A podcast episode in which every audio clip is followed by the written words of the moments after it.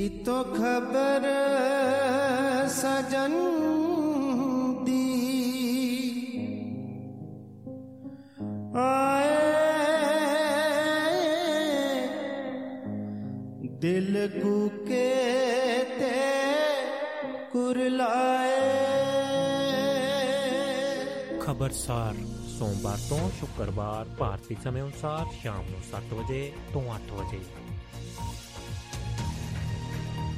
ਨਮਸਕਾਰ ਦੋਸਤੋ, ਮੈਂ ਤੁਹਾਡਾ ਆਪਣਾ ਸਰਬਜੀਤ ਚਾਹਲ ਲੈ ਕੇ ਹਾਜ਼ਰ ਹਾਂ ਪ੍ਰੋਗਰਾਮ ਖਬਰਸਾਰ। ਦੋਸਤੋ, ਰੋਜ਼ ਆਪਾਂ ਇਸੇ ਸਮੇਂ ਇਸੇ ਸਟੂਡੀਓ ਤੇ ਮਿਲਦੇ ਹਾਂ ਜੀ ਗੱਲਾਂ ਬਾਤਾਂ ਕਰਦੇ ਹਾਂ, ਮੁੱਦੇ ਛੋਨੇ ਸੋ ਅੱਜ ਵੀ ਪ੍ਰੋਗਰਾਮ ਲੈ ਕੇ ਹਾਜ਼ਰ ਹਾਂ, ਦਸਤਕ ਦੇ ਚੁੱਕੇ ਹਾਂ ਤੁਹਾਡੀ ਕਚਹਿਰੀ ਦੇ ਵਿੱਚ। ਸੋ ਤੁਸੀਂ ਵੀ ਸ਼ਾਮਲ ਹੋਣਾ ਹੈ ਪ੍ਰੋਗਰਾਮ ਦੇ ਵਿੱਚ। ਜੇ ਤੁਸੀਂ ਪ੍ਰੋਗਰਾਮ ਵਿੱਚ ਸ਼ਾਮਲ ਹੋਗੇ ਤੇ ਇਸ ਪ੍ਰੋਗਰਾਮ ਨੂੰ ਚਾਰ ਚੰਨ ਲੱਗਣਗੇ। ਜਰੂਰ ਸ਼ਾਮਲ ਹੋਇਆ ਕਰੋ। ਉਡੀਕ ਕਰਨ ਦੀ ਕੋਈ ਐਡੀ ਅਹ, ਜ਼ਰੂਰਤ ਨਹੀਂ ਹੈ। ਉਡੀਕ ਨਾ ਕਰਿਆ ਕਰੋ। ਜਦੋਂ ਵੀ ਮੌਕਾ ਬਣਦਾ ਪ੍ਰੋਗਰਾਮ ਦੇ ਵਿੱਚ ਸ਼ਮੂਲੀਅਤ ਜ਼ਰੂਰ ਕਰ ਲਿਆ ਕਰੋ।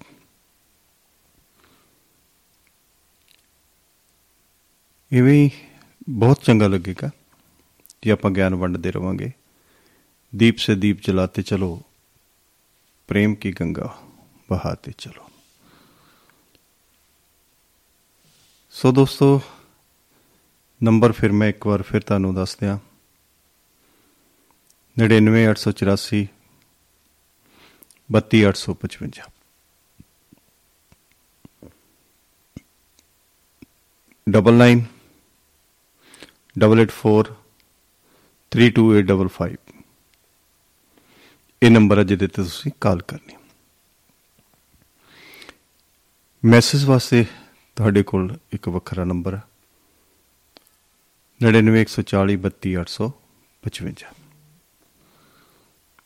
ਡਬਲ 914032855 ਸੋ ਦੋਸਤੋ, ਬਹੁਤ ਸਾਰੀਆਂ ਗੱਲਾਂ ਬਾਤਾਂ ਆਪਾਂ ਕਰਨੀਆਂ ਨੇ। ਜਿਵੇਂ ਕਿ ਅੱਜ ਕੱਲ ਨੂੰ ਗੁਜਰਾਤ ਦੇ ਜਿਹਦੇ ਵਿੱਚ ਜਿਹੜੀਆਂ ਇਲੈਕਸ਼ਨ ਹੋਣੀਆਂ ਨੇ, ਉਹਦੇ ਪਹਿਲੇ ਗੇੜ ਦੀਆਂ ਜਿਹੜੀ ਇਲੈਕਸ਼ਨ ਆ 1 ਤਰੀਕ ਨੂੰ ਕੱਲ ਨੂੰ ਉਹ ਹੋ ਜਾਣੀ ਆ।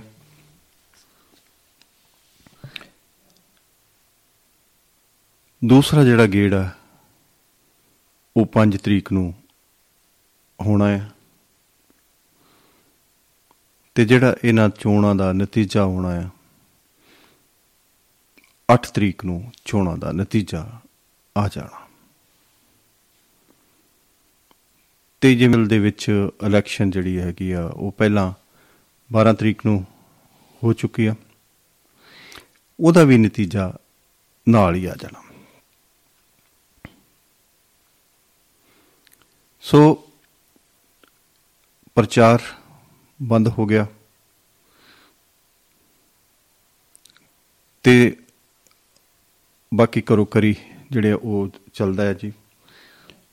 ਹੁਣ ਜਿਹੜੇ ਪਹਿਲੇ ਅਹ, ਗੇੜ ਦੇ ਵਿੱਚ 99 ਸ਼ੀਟਾਂ ਦੇ ਉੱਤੇ 89 ਸ਼ੀਟਾਂ ਦੇ ਉੱਤੇ ਜਿਹੜਾ ਉਹ ਕੱਲ ਨੂੰ VOTING ਹੋਣੀ ਆ। ਇਹਦੇ ਵਿੱਚ ਜਿਹੜੇ 19 ਜ਼ਿਲ੍ਹੇ ਜਿਹੜੇ ਉਹ ਕਵਰ ਹੁੰਦੇ ਨੇ। ਤੇ 788 ਲੋਕ ਇਸ ਦੇ ਅਹ, ਆਪਣੇ ਚੋਣ ਜਿੱਤਣ ਵਾਸਤੇ ਮੈਦਾਨ 'ਚ ਨੇ। ਬਾਕੀ ਟੋਟਲ ਜਿਹੜੀਆਂ ਨੇ 182 ਸੀਟਾਂ ਨੇ ਇਹ ਵਿਧਾਨ ਸਭਾ ਦੀਆਂ। ਹੁਣ ਦੇਖਿਆ ਜਾਵੇ ਤੇ ਸਾਰੀਆਂ ਪਾਰਟੀਆਂ ਦਾ ਜ਼ੋਰ ਪੂਰਾ ਲੱਗਿਆ ਹੋਇਆ। ਕਿਉਂਕਿ ਬੀਜੇਪੀ ਭਾਰਤੀ ਜਨਤਾ ਪਾਰਟੀ ਪਹਿਲਾਂ ਹੀ ਉੱਥੇ 27 ਸਾਲ ਤੋਂ ਕਾਬਜ ਆ। ਉਧਰੋਂ ਰਵਾਇਤੀ ਵਿਰੋਧੀ ਪਾਰਟੀ ਕਾਂਗਰਸ, ਉਹ ਵੀ ਤਰਲੋ ਮੱਛੀ ਆ ਕਿ ਕਿਸੇ ਨਾ ਕਿਸੇ ਤਰ੍ਹਾਂ ਕੇ ਤਰੀਕੇ ਦੇ ਨਾਲ ਭਾਰਤੀ ਜਨਤਾ ਪਾਰਟੀ ਤੋਂ ਜਿਹੜੀ ਉਹ ਕਿ ਵਾਗਡੋਰ ਖੋਈ ਜਾਵੇ। ਪਹਿਲਾਂ ਤਾਂ ਹਮੇਸ਼ਾ ਇਹਨਾਂ ਦੋ ਰਵਾਇਤੀ ਪਾਰਟੀਆਂ ਦੇ ਵਿੱਚ ਹੀ ਕਸ਼ਮਕਸ਼ਾਂ ਜਦੋਂ ਜਦ ਹੁੰਦੀ ਰਹੀ ਹੈ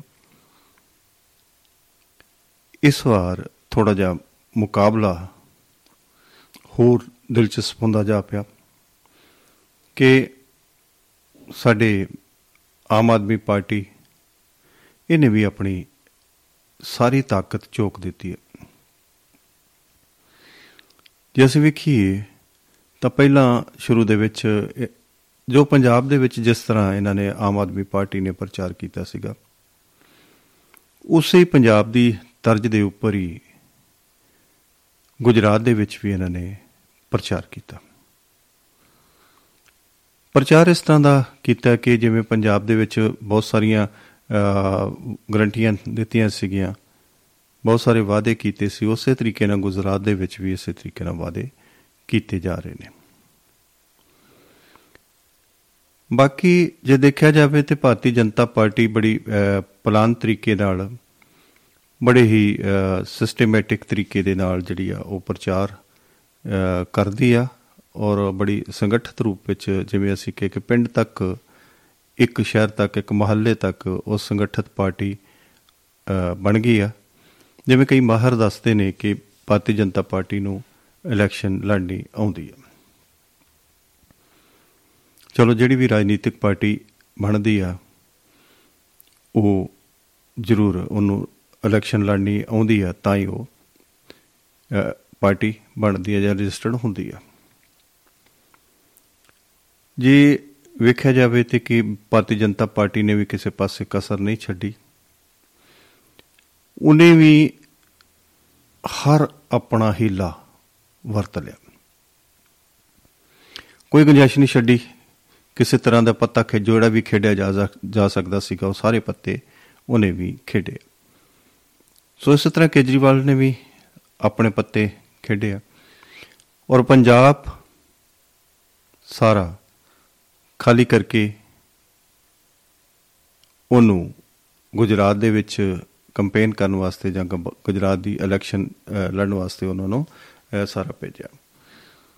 ਜੇ ਅਸੀਂ ਇੱਥੇ ਵਿਧਾਨ ਸਭਾ ਦਾ ਦੇਖੀਏ ਸੈਕਟਰੀਏਟ ਦੀ ਗੱਲ ਕਰੀਏ ਤੇ ਉਹ ਉਹਦੇ ਇਸ ਤਰ੍ਹਾਂ ਲੱਗ ਰਿਹਾ ਕਿ ਜਿਵੇਂ ਪਤਾ ਨਹੀਂ ਲੋਕ ਕਿੱਥੇ ਚਲੇ ਗਏ ਨੇ ਕੰਮਕਾਰ ਕਰਾਉਣ ਵਾਲੇ ਲੋਕ ਜਿਹੜੇ ਨੇ ਉਹ ਪਰੇਸ਼ਾਨ ਅਹ, ਹੋ ਰਹੇ ਨੇ ਕਿਉਂਕਿ ਸਾਰੇ ਜਿਹੜੇ ਆਮ ਆਦਮੀ ਪਾਰਟੀ ਦੇ ਲੋਕ ਜਿਹੜੇ ਨੇ ਮੰਤਰੀ ਜਾਂ ਹੋਰ ਵੀ ਪ੍ਰਭਾਵਸ਼ਾਲੀ ਲੋਕ ਜਿਹੜੇ ਨੇ ਚੇਅਰਮੈਨ ਮੰਤਰੀ ਜਾਂ ਹੋਰ ਵੀ ਉੱਚੇ ਪ- ਅਹੁਦਿਆਂ ਤੇ ਜਿਹੜੇ ਪ੍ਰਚਾਰਕ ਨੇ ਉਹ ਗੁਜਰਾਤ ਦੇ ਵਿੱਚ ਪ੍ਰਚਾਰ ਕਰ ਰਹੇ ਨੇ। ਸੋ ਹੋਣਾ ਵੀ ਚਾਹੀਦਾ ਚਲੋ ਅਹ ਇਵੇਂ ਆ ਕਿ ਜਿਵੇਂ ਅਹ, ਇਹਦੇ ਵਿੱਚ 27 ਸਾਲ ਤੋਂ ਭਾਰਤੀ ਜਨਤਾ ਪਾਰਟੀ ਦੇ ਕੋਲ ਕਮਾਨ ਹੈ। ਜਿਵੇਂ ਪੱਛਮੀ ਬੰਗਾਲ ਦੇ ਵਿੱਚ ਗੱਲ ਕਰੀਏ ਕਿ 31 ਸਾਲ ਉਹਨਾਂ ਨੇ ਉੱਥੇ ਗੱਲ ਕੀ ਰਾਜ ਕੀਤਾ। ਲੋਕੀ ਫਤਵੇ ਤੇ ਫਤਵਾ ਅਹ, ਦਿੰਦੇ ਰਹੇ। ਕਿਤੇ ਨਾ ਕਿਤੇ ਜਾ ਕੇ ਫਿਰ ਮਮਤਾ ਬੈਨਰਜੀ ਜਾਂ ਮਤਲਬ ਉਹ ਉਹ ਦੂਸਰੀ ਜਿਹੜੀ ਪਾਰਟੀਆਂ ਸੀਗੀਆਂ ਉਹ ਵੀ ਕਿਤੇ ਨਾ ਕਿਤੇ ਅਹ, ਹਾਵੀ ਹੋ ਗਈਆਂ ਜਾਂ ਉਹਨਾਂ ਨੇ ਵੀ ਲੋਕਲ ਪਾਰਟੀਆਂ ਨੇ ਵੀ ਉਹਨਾਂ ਤੋਂ ਸਤਾ ਖਿੱਚ ਲਈ। ਇਹ ਵੀ ਇੱਕ ਪਾਸੇ ਦਾਅਵੇ ਕੀਤੇ ਜਾਂਦੇ ਨੇ ਕਿ ਬੀਜੇਪੀ ਭਾਰਤੀ ਜਨਤਾ ਪਾਰਟੀ ਆਪਣਾ ਦਾਅਵਾ ਕਰ ਰਹੀ ਹੈ। ਕਿ ਉਹ ਪਿਛਲੇ 27 ਸਾਲਾਂ ਤੋਂ ਕਾਬਜ ਹੈ ਤੇ ਉਹਨੇ ਇੰਨੇ ਕੁ ਕੰਮ ਕੀਤੇ ਨੇ, ਜਾਂ ਉਹ ਜਨਤਾ ਦੇ ਬਹੁਤ ਹੀ ਨੇੜੇ ਰਹੀ ਆ। ਉਹ ਵੀ ਕਿਤੇ ਆਪਣੇ ਜਿੱਤ ਦਾ ਦਾਅਵਾ ਕਰਦੀ ਵੀ ਨਜ਼ਰ ਆ ਰਹੀ ਹੈ। ਤੇ ਇਹ ਵੀ ਭਾਰਤੀ ਜਨਤਾ ਪਾਰਟੀ ਜਿਵੇਂ ਜਿੱਤ ਦਾ ਅਹ, ਵਾਅਦਾ ਜਾਂ ਇਹ ਕਹਿ ਰਹੇ ਕਿ ਉਹਨੂੰ ਪੂਰਾ ਯਕੀਨ ਆ ਕਿ ਅਸੀਂ ਜ਼ਰੂਰ ਅਹ, ਜਿੱਤਾਂਗੇ ਕਿ ਇਸ ਵਾਰ ਫਿਰ ਜਿਹੜਾ ਹੈ ਇਤਿਹਾਸ ਜਿਹੜਾ ਉਹ ਦੁਹਰਾਇਆ ਜਾਏਗਾ। ਸੋ ਉਹਨੂੰ ਵੀ ਕਿਤੇ ਨਾ ਕਿਤੇ ਇਸ ਗੱਲ ਦਾ ਮਾਣ ਹੈ। ਸੋ ਕਾਂਗਰਸ ਪਾਰਟੀ ਵੀ ਕਿਤੇ ਨਾ ਕਿਤੇ ਪਿੱਛੇ ਕੱਟ ਨਹੀਂ ਜੇ ਗੁਜਰਾਤ ਦੀ ਗੱਲ ਕਰੀਏ ਪ੍ਰਧਾਨ ਮੰਤਰੀ ਨਰਿੰਦਰ ਮੋਦੀ ਜੀ ਅਮਿਤ ਸ਼ਾਹ ਜੀ ਤੇ ਹੋਰ ਵੀ ਜਿੰਨੀ ਵੀ ਅਹ, ਸਾਰੀ ਲੀਡਰਸ਼ਿਪ ਆ ਉਹ ਗੁਜਰਾਤ ਅਹ, ਬਹੁਤੇ ਜਿਹੜੇ ਲੀਡਰਸ ਨੇ ਤਨੰਤਰ ਨੇ ਜੇਪੀ ਨੱਡਾ ਜੀ ਸਾਰੇ ਲੋਕ ਜਿਹੜੇ ਨੇ ਉਹ ਉੱਥੇ ਇਸ ਵੇਲੇ ਪ੍ਰਚਾਰ ਕਰ ਰਹੇ ਨੇ। ਸੋ ਹਮੇਸ਼ਾ ਸਾਰੀਆਂ ਜਿਹੜੀਆਂ ਬੀਜੇਪੀ ਭਾਰਤੀ ਜਨਤਾ ਪਾਰਟੀ ਅ, ਜਿੰਨੀਆਂ ਵੀ ਇਲੈਕਸ਼ਨਾਂ ਲੜਦੀਆਂ ਨੇ ਉਹ ਸ੍ਰੀ ਨਰਿੰਦਰ ਮੋਦੀ ਜੀ ਦੇ ਨਾਮ ਤੇ ਲੜਦੀਆਂ ਨੇ ਕਿਉਂਕਿ ਉਹੀ ਇੱਕ ਚਿਹਰਾ ਸਾਹਮਣੇ ਲਿਆਂਦਾ ਜਾਂਦਾ। ਉਹਦੇ ਨਾਂ ਤੇ ਜਿਹੜੀਆਂ ਇਲੈਕਸ਼ਨਾਂ ਲੜੀਆਂ ਜਾਂਦੀਆਂ ਐਸਾ ਗੁਜਰਾਤ ਦੀ ਇਲੈਕਸ਼ਨ ਵੀ ਜਿਹੜੀ ਆ ਉਹ ਮੋਦੀ ਸਾਹਿਬ ਦੇ ਨਾਂ ਤੇ ਹੀ ਲੜੀ ਜਾਂਦੀ ਹੈ। ਤੇ ਮੋਦੀ ਸਾਹਿਬ ਵੀ ਕਿਤੇ ਆਪਣੀ ਪਿੱਠ ਥਪਾਉਂਦੇ ਇਹੀ ਗੱਲ ਕਹਿੰਦੇ ਨੇ ਕਿ ਹਮੇਸ਼ਾ ਜਿਹੜੀਆਂ ਜਿੰਨੀਆਂ ਵੀ ਇਲੈਕਸ਼ਨਾਂ ਨੇ ਮੈਂ ਤੇ ਮੈਂ ਮੈਂ ਤੇ ਮੈਂ। ਚਲੋ ਇਹ ਗੱਲਾਂ ਜਿਹੜੀਆਂ ਨੇ ਉਹ। ਸੋ ਜਦੋਂ ਇਹ ਗੱਲ ਹੁੰਦੀ ਹੈ ਕਿ ਅਹ, ਹਰ ਇਲੈਕਸ਼ਨ ਜਿਹੜੀ ਹੈ ਮੋਦੀ ਸਾਹਿਬ ਦੇ ਨਾਂ ਤੇ ਲੜੀ ਜਾਂਦੀ ਹੈ ਤੇ ਕਿਤੇ ਚੁਸਕੀ ਲੈਂਦਿਆਂ ਅਹ, ਖੜਗੇ ਨੇ ਪ੍ਰਧਾਨ ਮੰਤਰੀ ਮੋਦੀ ਲਈ ਅਹ, ਸ਼ਬਦ ਜਿਹੜਾ ਉਹ ਰਾਵਣ ਵਰਤ ਦਿੱਤਾ ਹੈ ਵੀ ਕਿ ਇਹ ਇਹ ਮੋਦੀ ਦੇ ਸਿਰ ਜਾਂ ਮੋਦੀ ਹਰ ਜਗ੍ਹਾ ਕਿੱਦਾਂ ਬਿਰਾਜਮਾਨ ਹੋ ਜਾਏਗਾ। ਜੇ 100 ਜਗ੍ਹਾ ਦੀ ਗੱਲ ਹੈ ਤੇ 100 ਜਗ੍ਹਾ ਤੇ ਤੇ ਮੋਦੀ ਸਾਹਿਬ ਕਿਵੇਂ ਚਲੇ ਜਾਣਗੇ? ਰਾਵਣ ਦੇ ਤੇ 10 ਸਿਰ ਸੀਗੇ ਤੇ ਇੱਕ ਹੀ ਗੱਲ ਇਹਦੇ ਵੀ 100 ਸਿਰ ਨੇ? ਇੱਕ ਮੁੱਦਾ ਜਿਹਾ ਅਹ, ਬਣਦਾ ਨਜ਼ਰ ਆ ਰਿਹਾ ਜੀ। ਸੋ ਅਹ, ਕਈ ਵਾਰ ਅਕਸਰ ਅਹ, ਗੱਲ ਕੀਤੀ ਜਾਂਦੀ ਹੈ ਤੇ ਇਹ ਵੀ ਵਾਦ ਵਿਵਾਦ ਵੀ ਚੱਲਦਾ ਕਿਸੇ ਵੇਲੇ ਕੋਈ ਥੋੜਾ ਜਿਹਾ ਚੁਸਕੀਆਂ ਵੀ ਲਈਆਂ ਜਾਂਦੀਆਂ ਨੇ ਜਾਂ ਇੱਕ ਦੂਜੇ ਤੇ ਦੂਸ਼ਣਬਾਜ਼ੀ ਵੀ ਜਿਹੜੀ ਉਹ ਉਹ ਚੱਲਦੀ ਆ। ਕਈ ਵਾਰੀ ਗੱਲ ਕਰਦੇ ਨੇ ਕਿ ਚਾਹ ਵੇਚਦੇ ਵੇਚਦੇ ਮੋਦੀ ਸਾਹਿਬ ਜਿਹੜੇ ਉਹ ਪ੍ਰਧਾਨ ਮੰਤਰੀ ਬਣ ਗਏ ਨੇ। ਉਹ ਤਾਂ ਖੜ ਗਏ ਇਹ ਗੱਲ ਕਹਿੰਦੇ ਨੇ ਕਿ ਤੂੰ ਤੇ ਅਹ, ਤੇਰੇ ਤੁਰੇ ਤੇ ਹੱਥਾਂ ਦੀ ਚੁੱਕ ਲੋਕਾਂ ਨੇ ਚਾਹ ਪੀਤੀ ਤੇ ਮੈਂ ਉਸ ਅਹ, ਜਾਤ ਦੇ ਨਾਲ ਸੰਬੰਧਿਤ ਰੱਖਦਾ ਕਿ ਜਿਹਦੇ ਹੱਥ ਦਾ ਕੋਈ ਪਾਣੀ ਅਹ, ਵੀ ਨਹੀਂ ਪੀਂਦਾ। ਤੇ ਫਿਰ ਵੀ ਅਸੀਂ ਅਹ, ਲ- ਫਾਈਟ ਉਹ ਜ਼ਰੂਰ ਅਸੀਂ ਕ- ਅਹ, ਕਰਨੀ ਹੈ ਜੀ। ਸੋ ਇੱਕ ਅਹਿਮਦਾਬਾਦ ਦੇ ਰੈਲੀ ਦੇ ਵਿੱਚ ਉਹਨਾਂ ਨੇ ਇਹ ਗੱਲ ਕੀਤੀ ਆ ਸੋ ਹੁਣ ਇਹ ਮੁੱਦਾ ਜਿਹੜਾ ਪਤਾ ਨਹੀਂ ਇਹ ਕਿਸ ਪਾਸੇ ਨੂੰ ਜਾਂਦਾ ਕਿਵੇਂ ਇਹ ਮੁੱਦਾ ਉਹ ਵਰਤਦੇ ਨੇ ਇਹ ਕੀ ਕਾਂਗਰਸ ਦੇ ਹੱਕ ਵਿੱਚ ਜਾਂਦਾ ਕੀ ਭਾਰਤੀ ਜਨਤਾ ਪਾਰਟੀ ਇਹਨੂੰ ਵੀ ਮੁੱਦਾ ਬਣਾ ਕੇ ਗੱਲਬਾਤ ਕਰਦੀ ਹੈ। ਸੋ ਇੱਕ ਵਿਚਾਰ ਅਧੀਨ ਜਿਹੜੀ ਆ ਉਹ ਗੱਲ ਹੈ। ਜਿਹੜੀ ਵੀ ਇਲੈਕਸ਼ਨ ਕੋਈ ਲੜੀ ਜਾਂਦੀ ਆ ਕਿਤੇ ਨਾ ਕਿਤੇ ਕੋਈ ਨਾ ਕੋਈ ਮੁੱਦਾ ਇੱਕ ਕਿਸੇ ਦੇ ਹੱਥ ਆ ਜਾਂਦਾ। ਜਿਵੇਂ ਪੰਜਾਬ ਦੀ ਅਸੀਂ ਗੱਲ ਕਰੀਏ ਕਿ ਪੰਜਾਬ ਦੇ ਵਿੱਚ ਅ, ਦੋ ਤਿੰਨ ਮੁੱਦੇ ਨੇ ਜਿਨ੍ਹਾਂ ਤੇ ਇਲੈਕਸ਼ਨ ਲੜੀ ਜਾਂਦੀ ਹੈ ਐਸਵਾਈਐਲ ਦਾ ਮੁੱਦਾ ਹੋ ਗਿਆ ਚੰਡੀਗੜ੍ਹ ਦਾ ਮੁੱਦਾ ਹੋ ਗਿਆ ਅ, ਤੇ ਐਰਕਾ ਜਿਹੜੀ ਹੈਗੀ ਆ ਉਹ ਅ, ਬੇਦਬੀ ਦੇ ਉੱਪਰ ਇਲੈਕਸ਼ਨ ਲੜੀ ਗਈ ਆ। ਅ, ਰੇਤ ਮਾਫੀਆ ਤੇ ਲੜੀ ਗਈ ਆ। ਡਰੱਗ ਦੇ ਉੱਪਰ ਲੜੀ ਗਈ ਆ। ਸੋ ਇਹ ਸਾਰੀਆਂ ਗੱਲਾਂ ਬਾਤਾਂ ਜਦੋਂ ਅਹ, ਹੁੰਦੀਆਂ ਨੇ ਇਹ ਕੋਈ ਨਾ ਕੋਈ ਮੁੱਦਾ ਬਣ ਜਾਂਦਾ ਤੇ ਉਹਦੇ ਤੇ ਇਲੈਕਸ਼ਨ ਜਿਹੜੀ ਆ ਉਹ ਲੜੀ ਜਾਂਦੀ ਆ। ਸੋ ਬੜੀ ਕਸ਼ਮਕਸ਼ਾ। ਹੁਣ ਸਾਰੀਆਂ ਦਾ ਜਿਹੜਾ ਦਾ ਤੇ ਆਪਣਾ ਮਾਨ ਸਨਮਾਨ ਲੱਗਾ ਹੋਇਆ। ਕਿਉਂਕਿ ਇੱਕ ਪਾਸੇ ਭਾਰਤੀ ਜਨਤਾ ਪਾਰਟੀ ਆਪਣੇ ਜਿੱਤ ਦਾ ਰਥ ਜਿਹੜਾ ਉਹ ਚਾਲੂ ਰੱਖਣਾ ਚਾਹੁੰਦੀ ਆ। ਇਹ ਜਿਹੜੀਆਂ ਦੋ ਇਲੈਕਸ਼ਨਾਂ ਨੇ, ਗੁਜਰਾਤ ਦੀ ਇਲੈਕਸ਼ਨ ਤੇ ਇਧਰ ਹਿਮਾਚਲ ਦੀ ਜਿਹੜੀ ਇਲੈਕਸ਼ਨ ਆ, ਇਹਦੇ ਤੇ ਬਹੁਤ ਕੁਝ ਨਿਰਧਾਰਤ ਹੈ।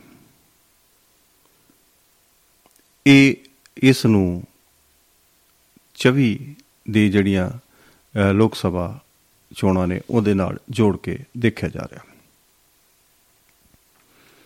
ਜਦੋਂ ਇਸ ਗੱਲ ਨੂੰ ਜੋੜ ਕੇ ਦੇਖਿਆ ਜਾਂਦਾ ਤੇ ਫਿਰ ਹੁਣ ਅਹ, ਇਸ ਤੋਂ ਬਾਅਦ ਕੀ ਹੈ ਕਿ 23 ਦੇ ਵਿੱਚ ਪੰਜ ਛੇ ਸੂਬਿਆਂ ਦੀਆਂ ਹੋਰ ਦੀਆਂ ਵੀ ਅਹ, ਇਲੈਕਸ਼ਨ ਚੋਣਾਂ ਆ- ਆਉਣੀਆਂ ਨੇ ਆ ਰਹੀਆਂ ਨੇ ਉਹਨਾਂ ਇਹਨਾਂ ਚੋਣਾਂ ਦਾ ਉਹਨਾਂ ਤੇ ਵੀ ਪ੍ਰਭਾਵ ਪੈਣਾ।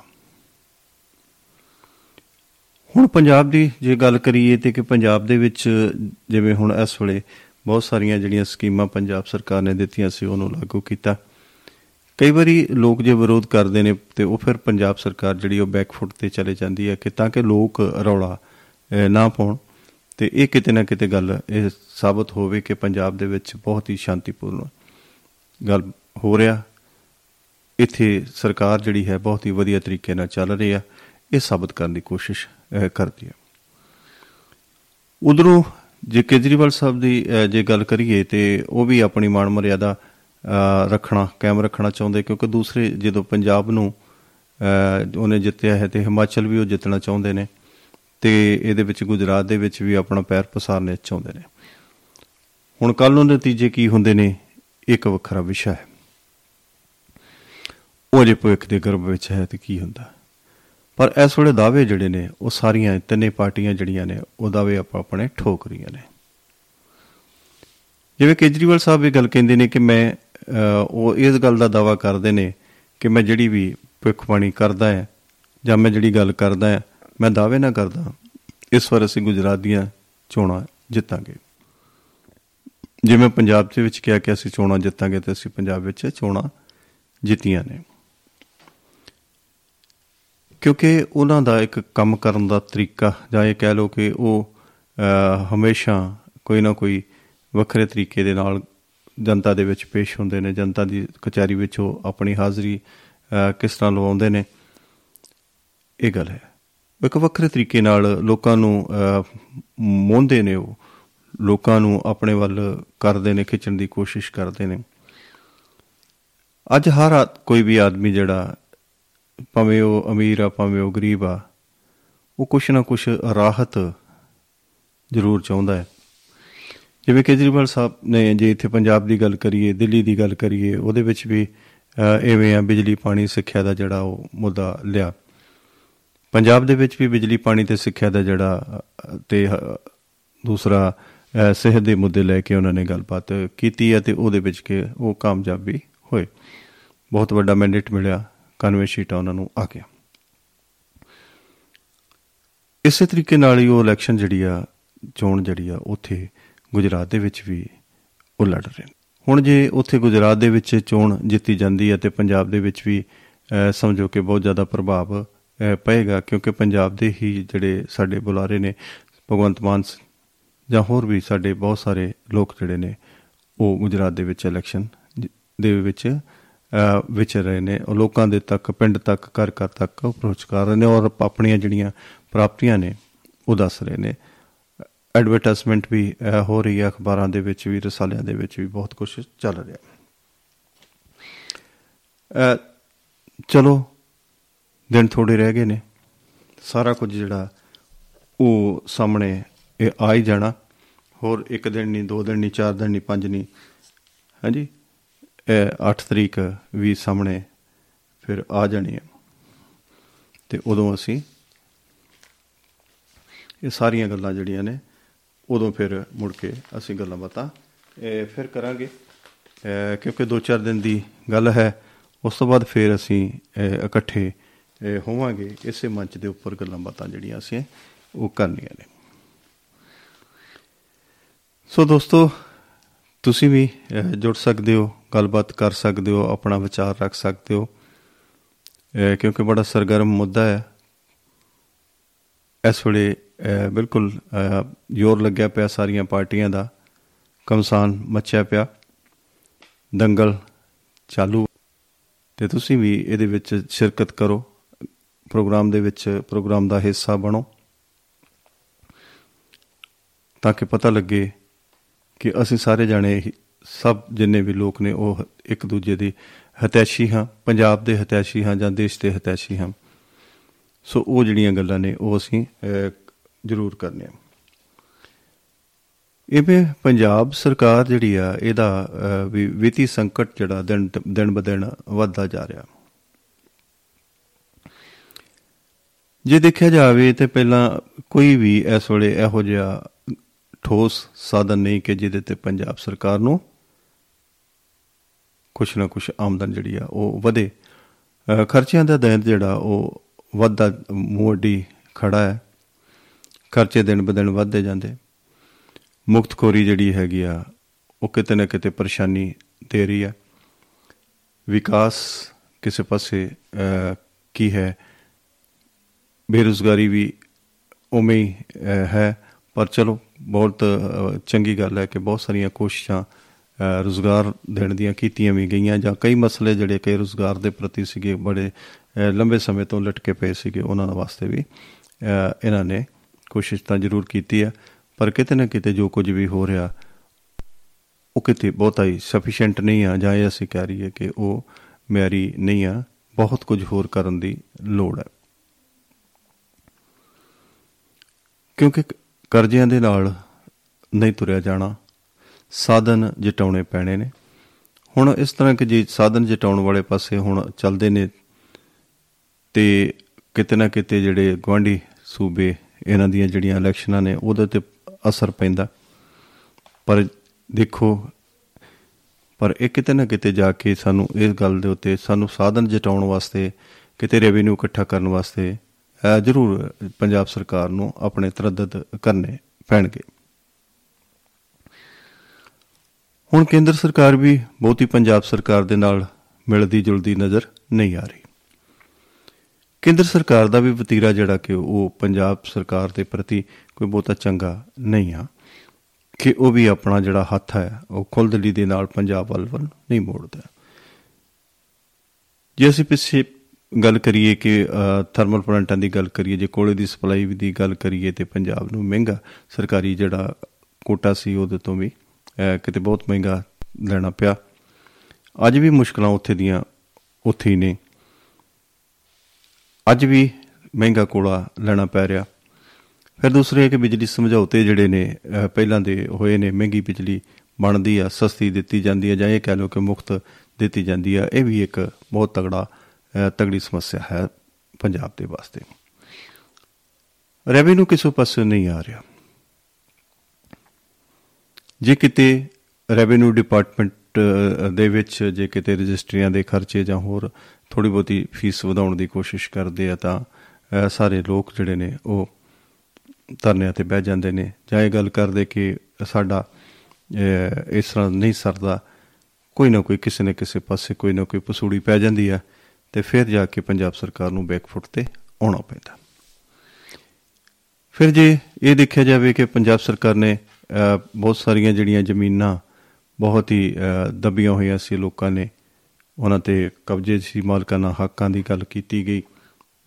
10 1093 ਅਹ, ਏਕੜ ਜ਼ਮੀਨ ਜਿਹੜੀ ਆ ਉਹ ਪੰਜਾਬ ਨੇ ਰਿਕਵਰ ਵੀ ਕੀਤੀ।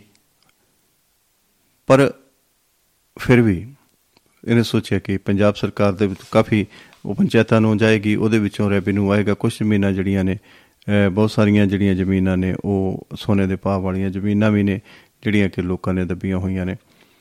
ਉਹ ਵੀ ਜੇ ਪੰਜਾਬ ਸਰਕਾਰ ਜੇ ਕਿਤੇ ਗੱਲ ਕਰਦੀ ਆ ਤੇ ਉਹ ਵੀ ਅਹ, ਹਾਈ ਕੋਰਟ ਨੇ ਅਹ, ਉਹ ਵੀ ਕਿਤੇ ਨਾ ਪਿੱਛ- ਪਿੱਛੇ ਅਹ, ਉਹਦਾ ਵੀ ਫੈਸਲਾ ਜਿਹੜਾ ਅਹ, ਉਹ ਫਿਰ ਪੰਜਾਬ ਸਰਕਾਰ ਨੂੰ ਬੈਕਫੁੱਟ ਤੇ ਜਾਣਾ ਪਿਆ ਆਪਣਾ ਉਹ ਵੀ ਅਹ, ਵਾਪਸ ਅਹ, ਲੈਣਾ ਪਿਆ ਜਿਹੜਾ। ਕਿ ਜਿਹੜਾ ਇਸ ਕਰਕੇ ਤੇ ਕੋਈ ਵੀ ਜਿਹੜੀ ਗੱਲ ਹੈ ਕਿ ਪੰਜਾਬ ਸਰਕਾਰ ਨੂੰ ਕਿਸੇ ਪਾਸਿਓਂ ਅਹ, ਮੈਨੂੰ ਨਹੀਂ ਲੱਗਦਾ ਕਿ ਅਹ, ਕੋਈ ਰੈਵਨਿਊ ਦਾ ਐਸਾ ਸਾਧਨ ਬਣਦਾ। ਪੰ- ਪੰਜਾਬ ਦੇ ਵਿੱਚ ਸਾਧਨਾਂ ਦੀ ਤਾਂ ਪਹਿਲਾਂ ਹੀ ਘਾਟ ਹੈ। ਪੰਜਾਬ ਇੱਕ ਖੇਤੀ ਪ੍ਰਧਾਨ ਸੂਬਾ ਹੈ ਮੁਲਕ ਹੈ।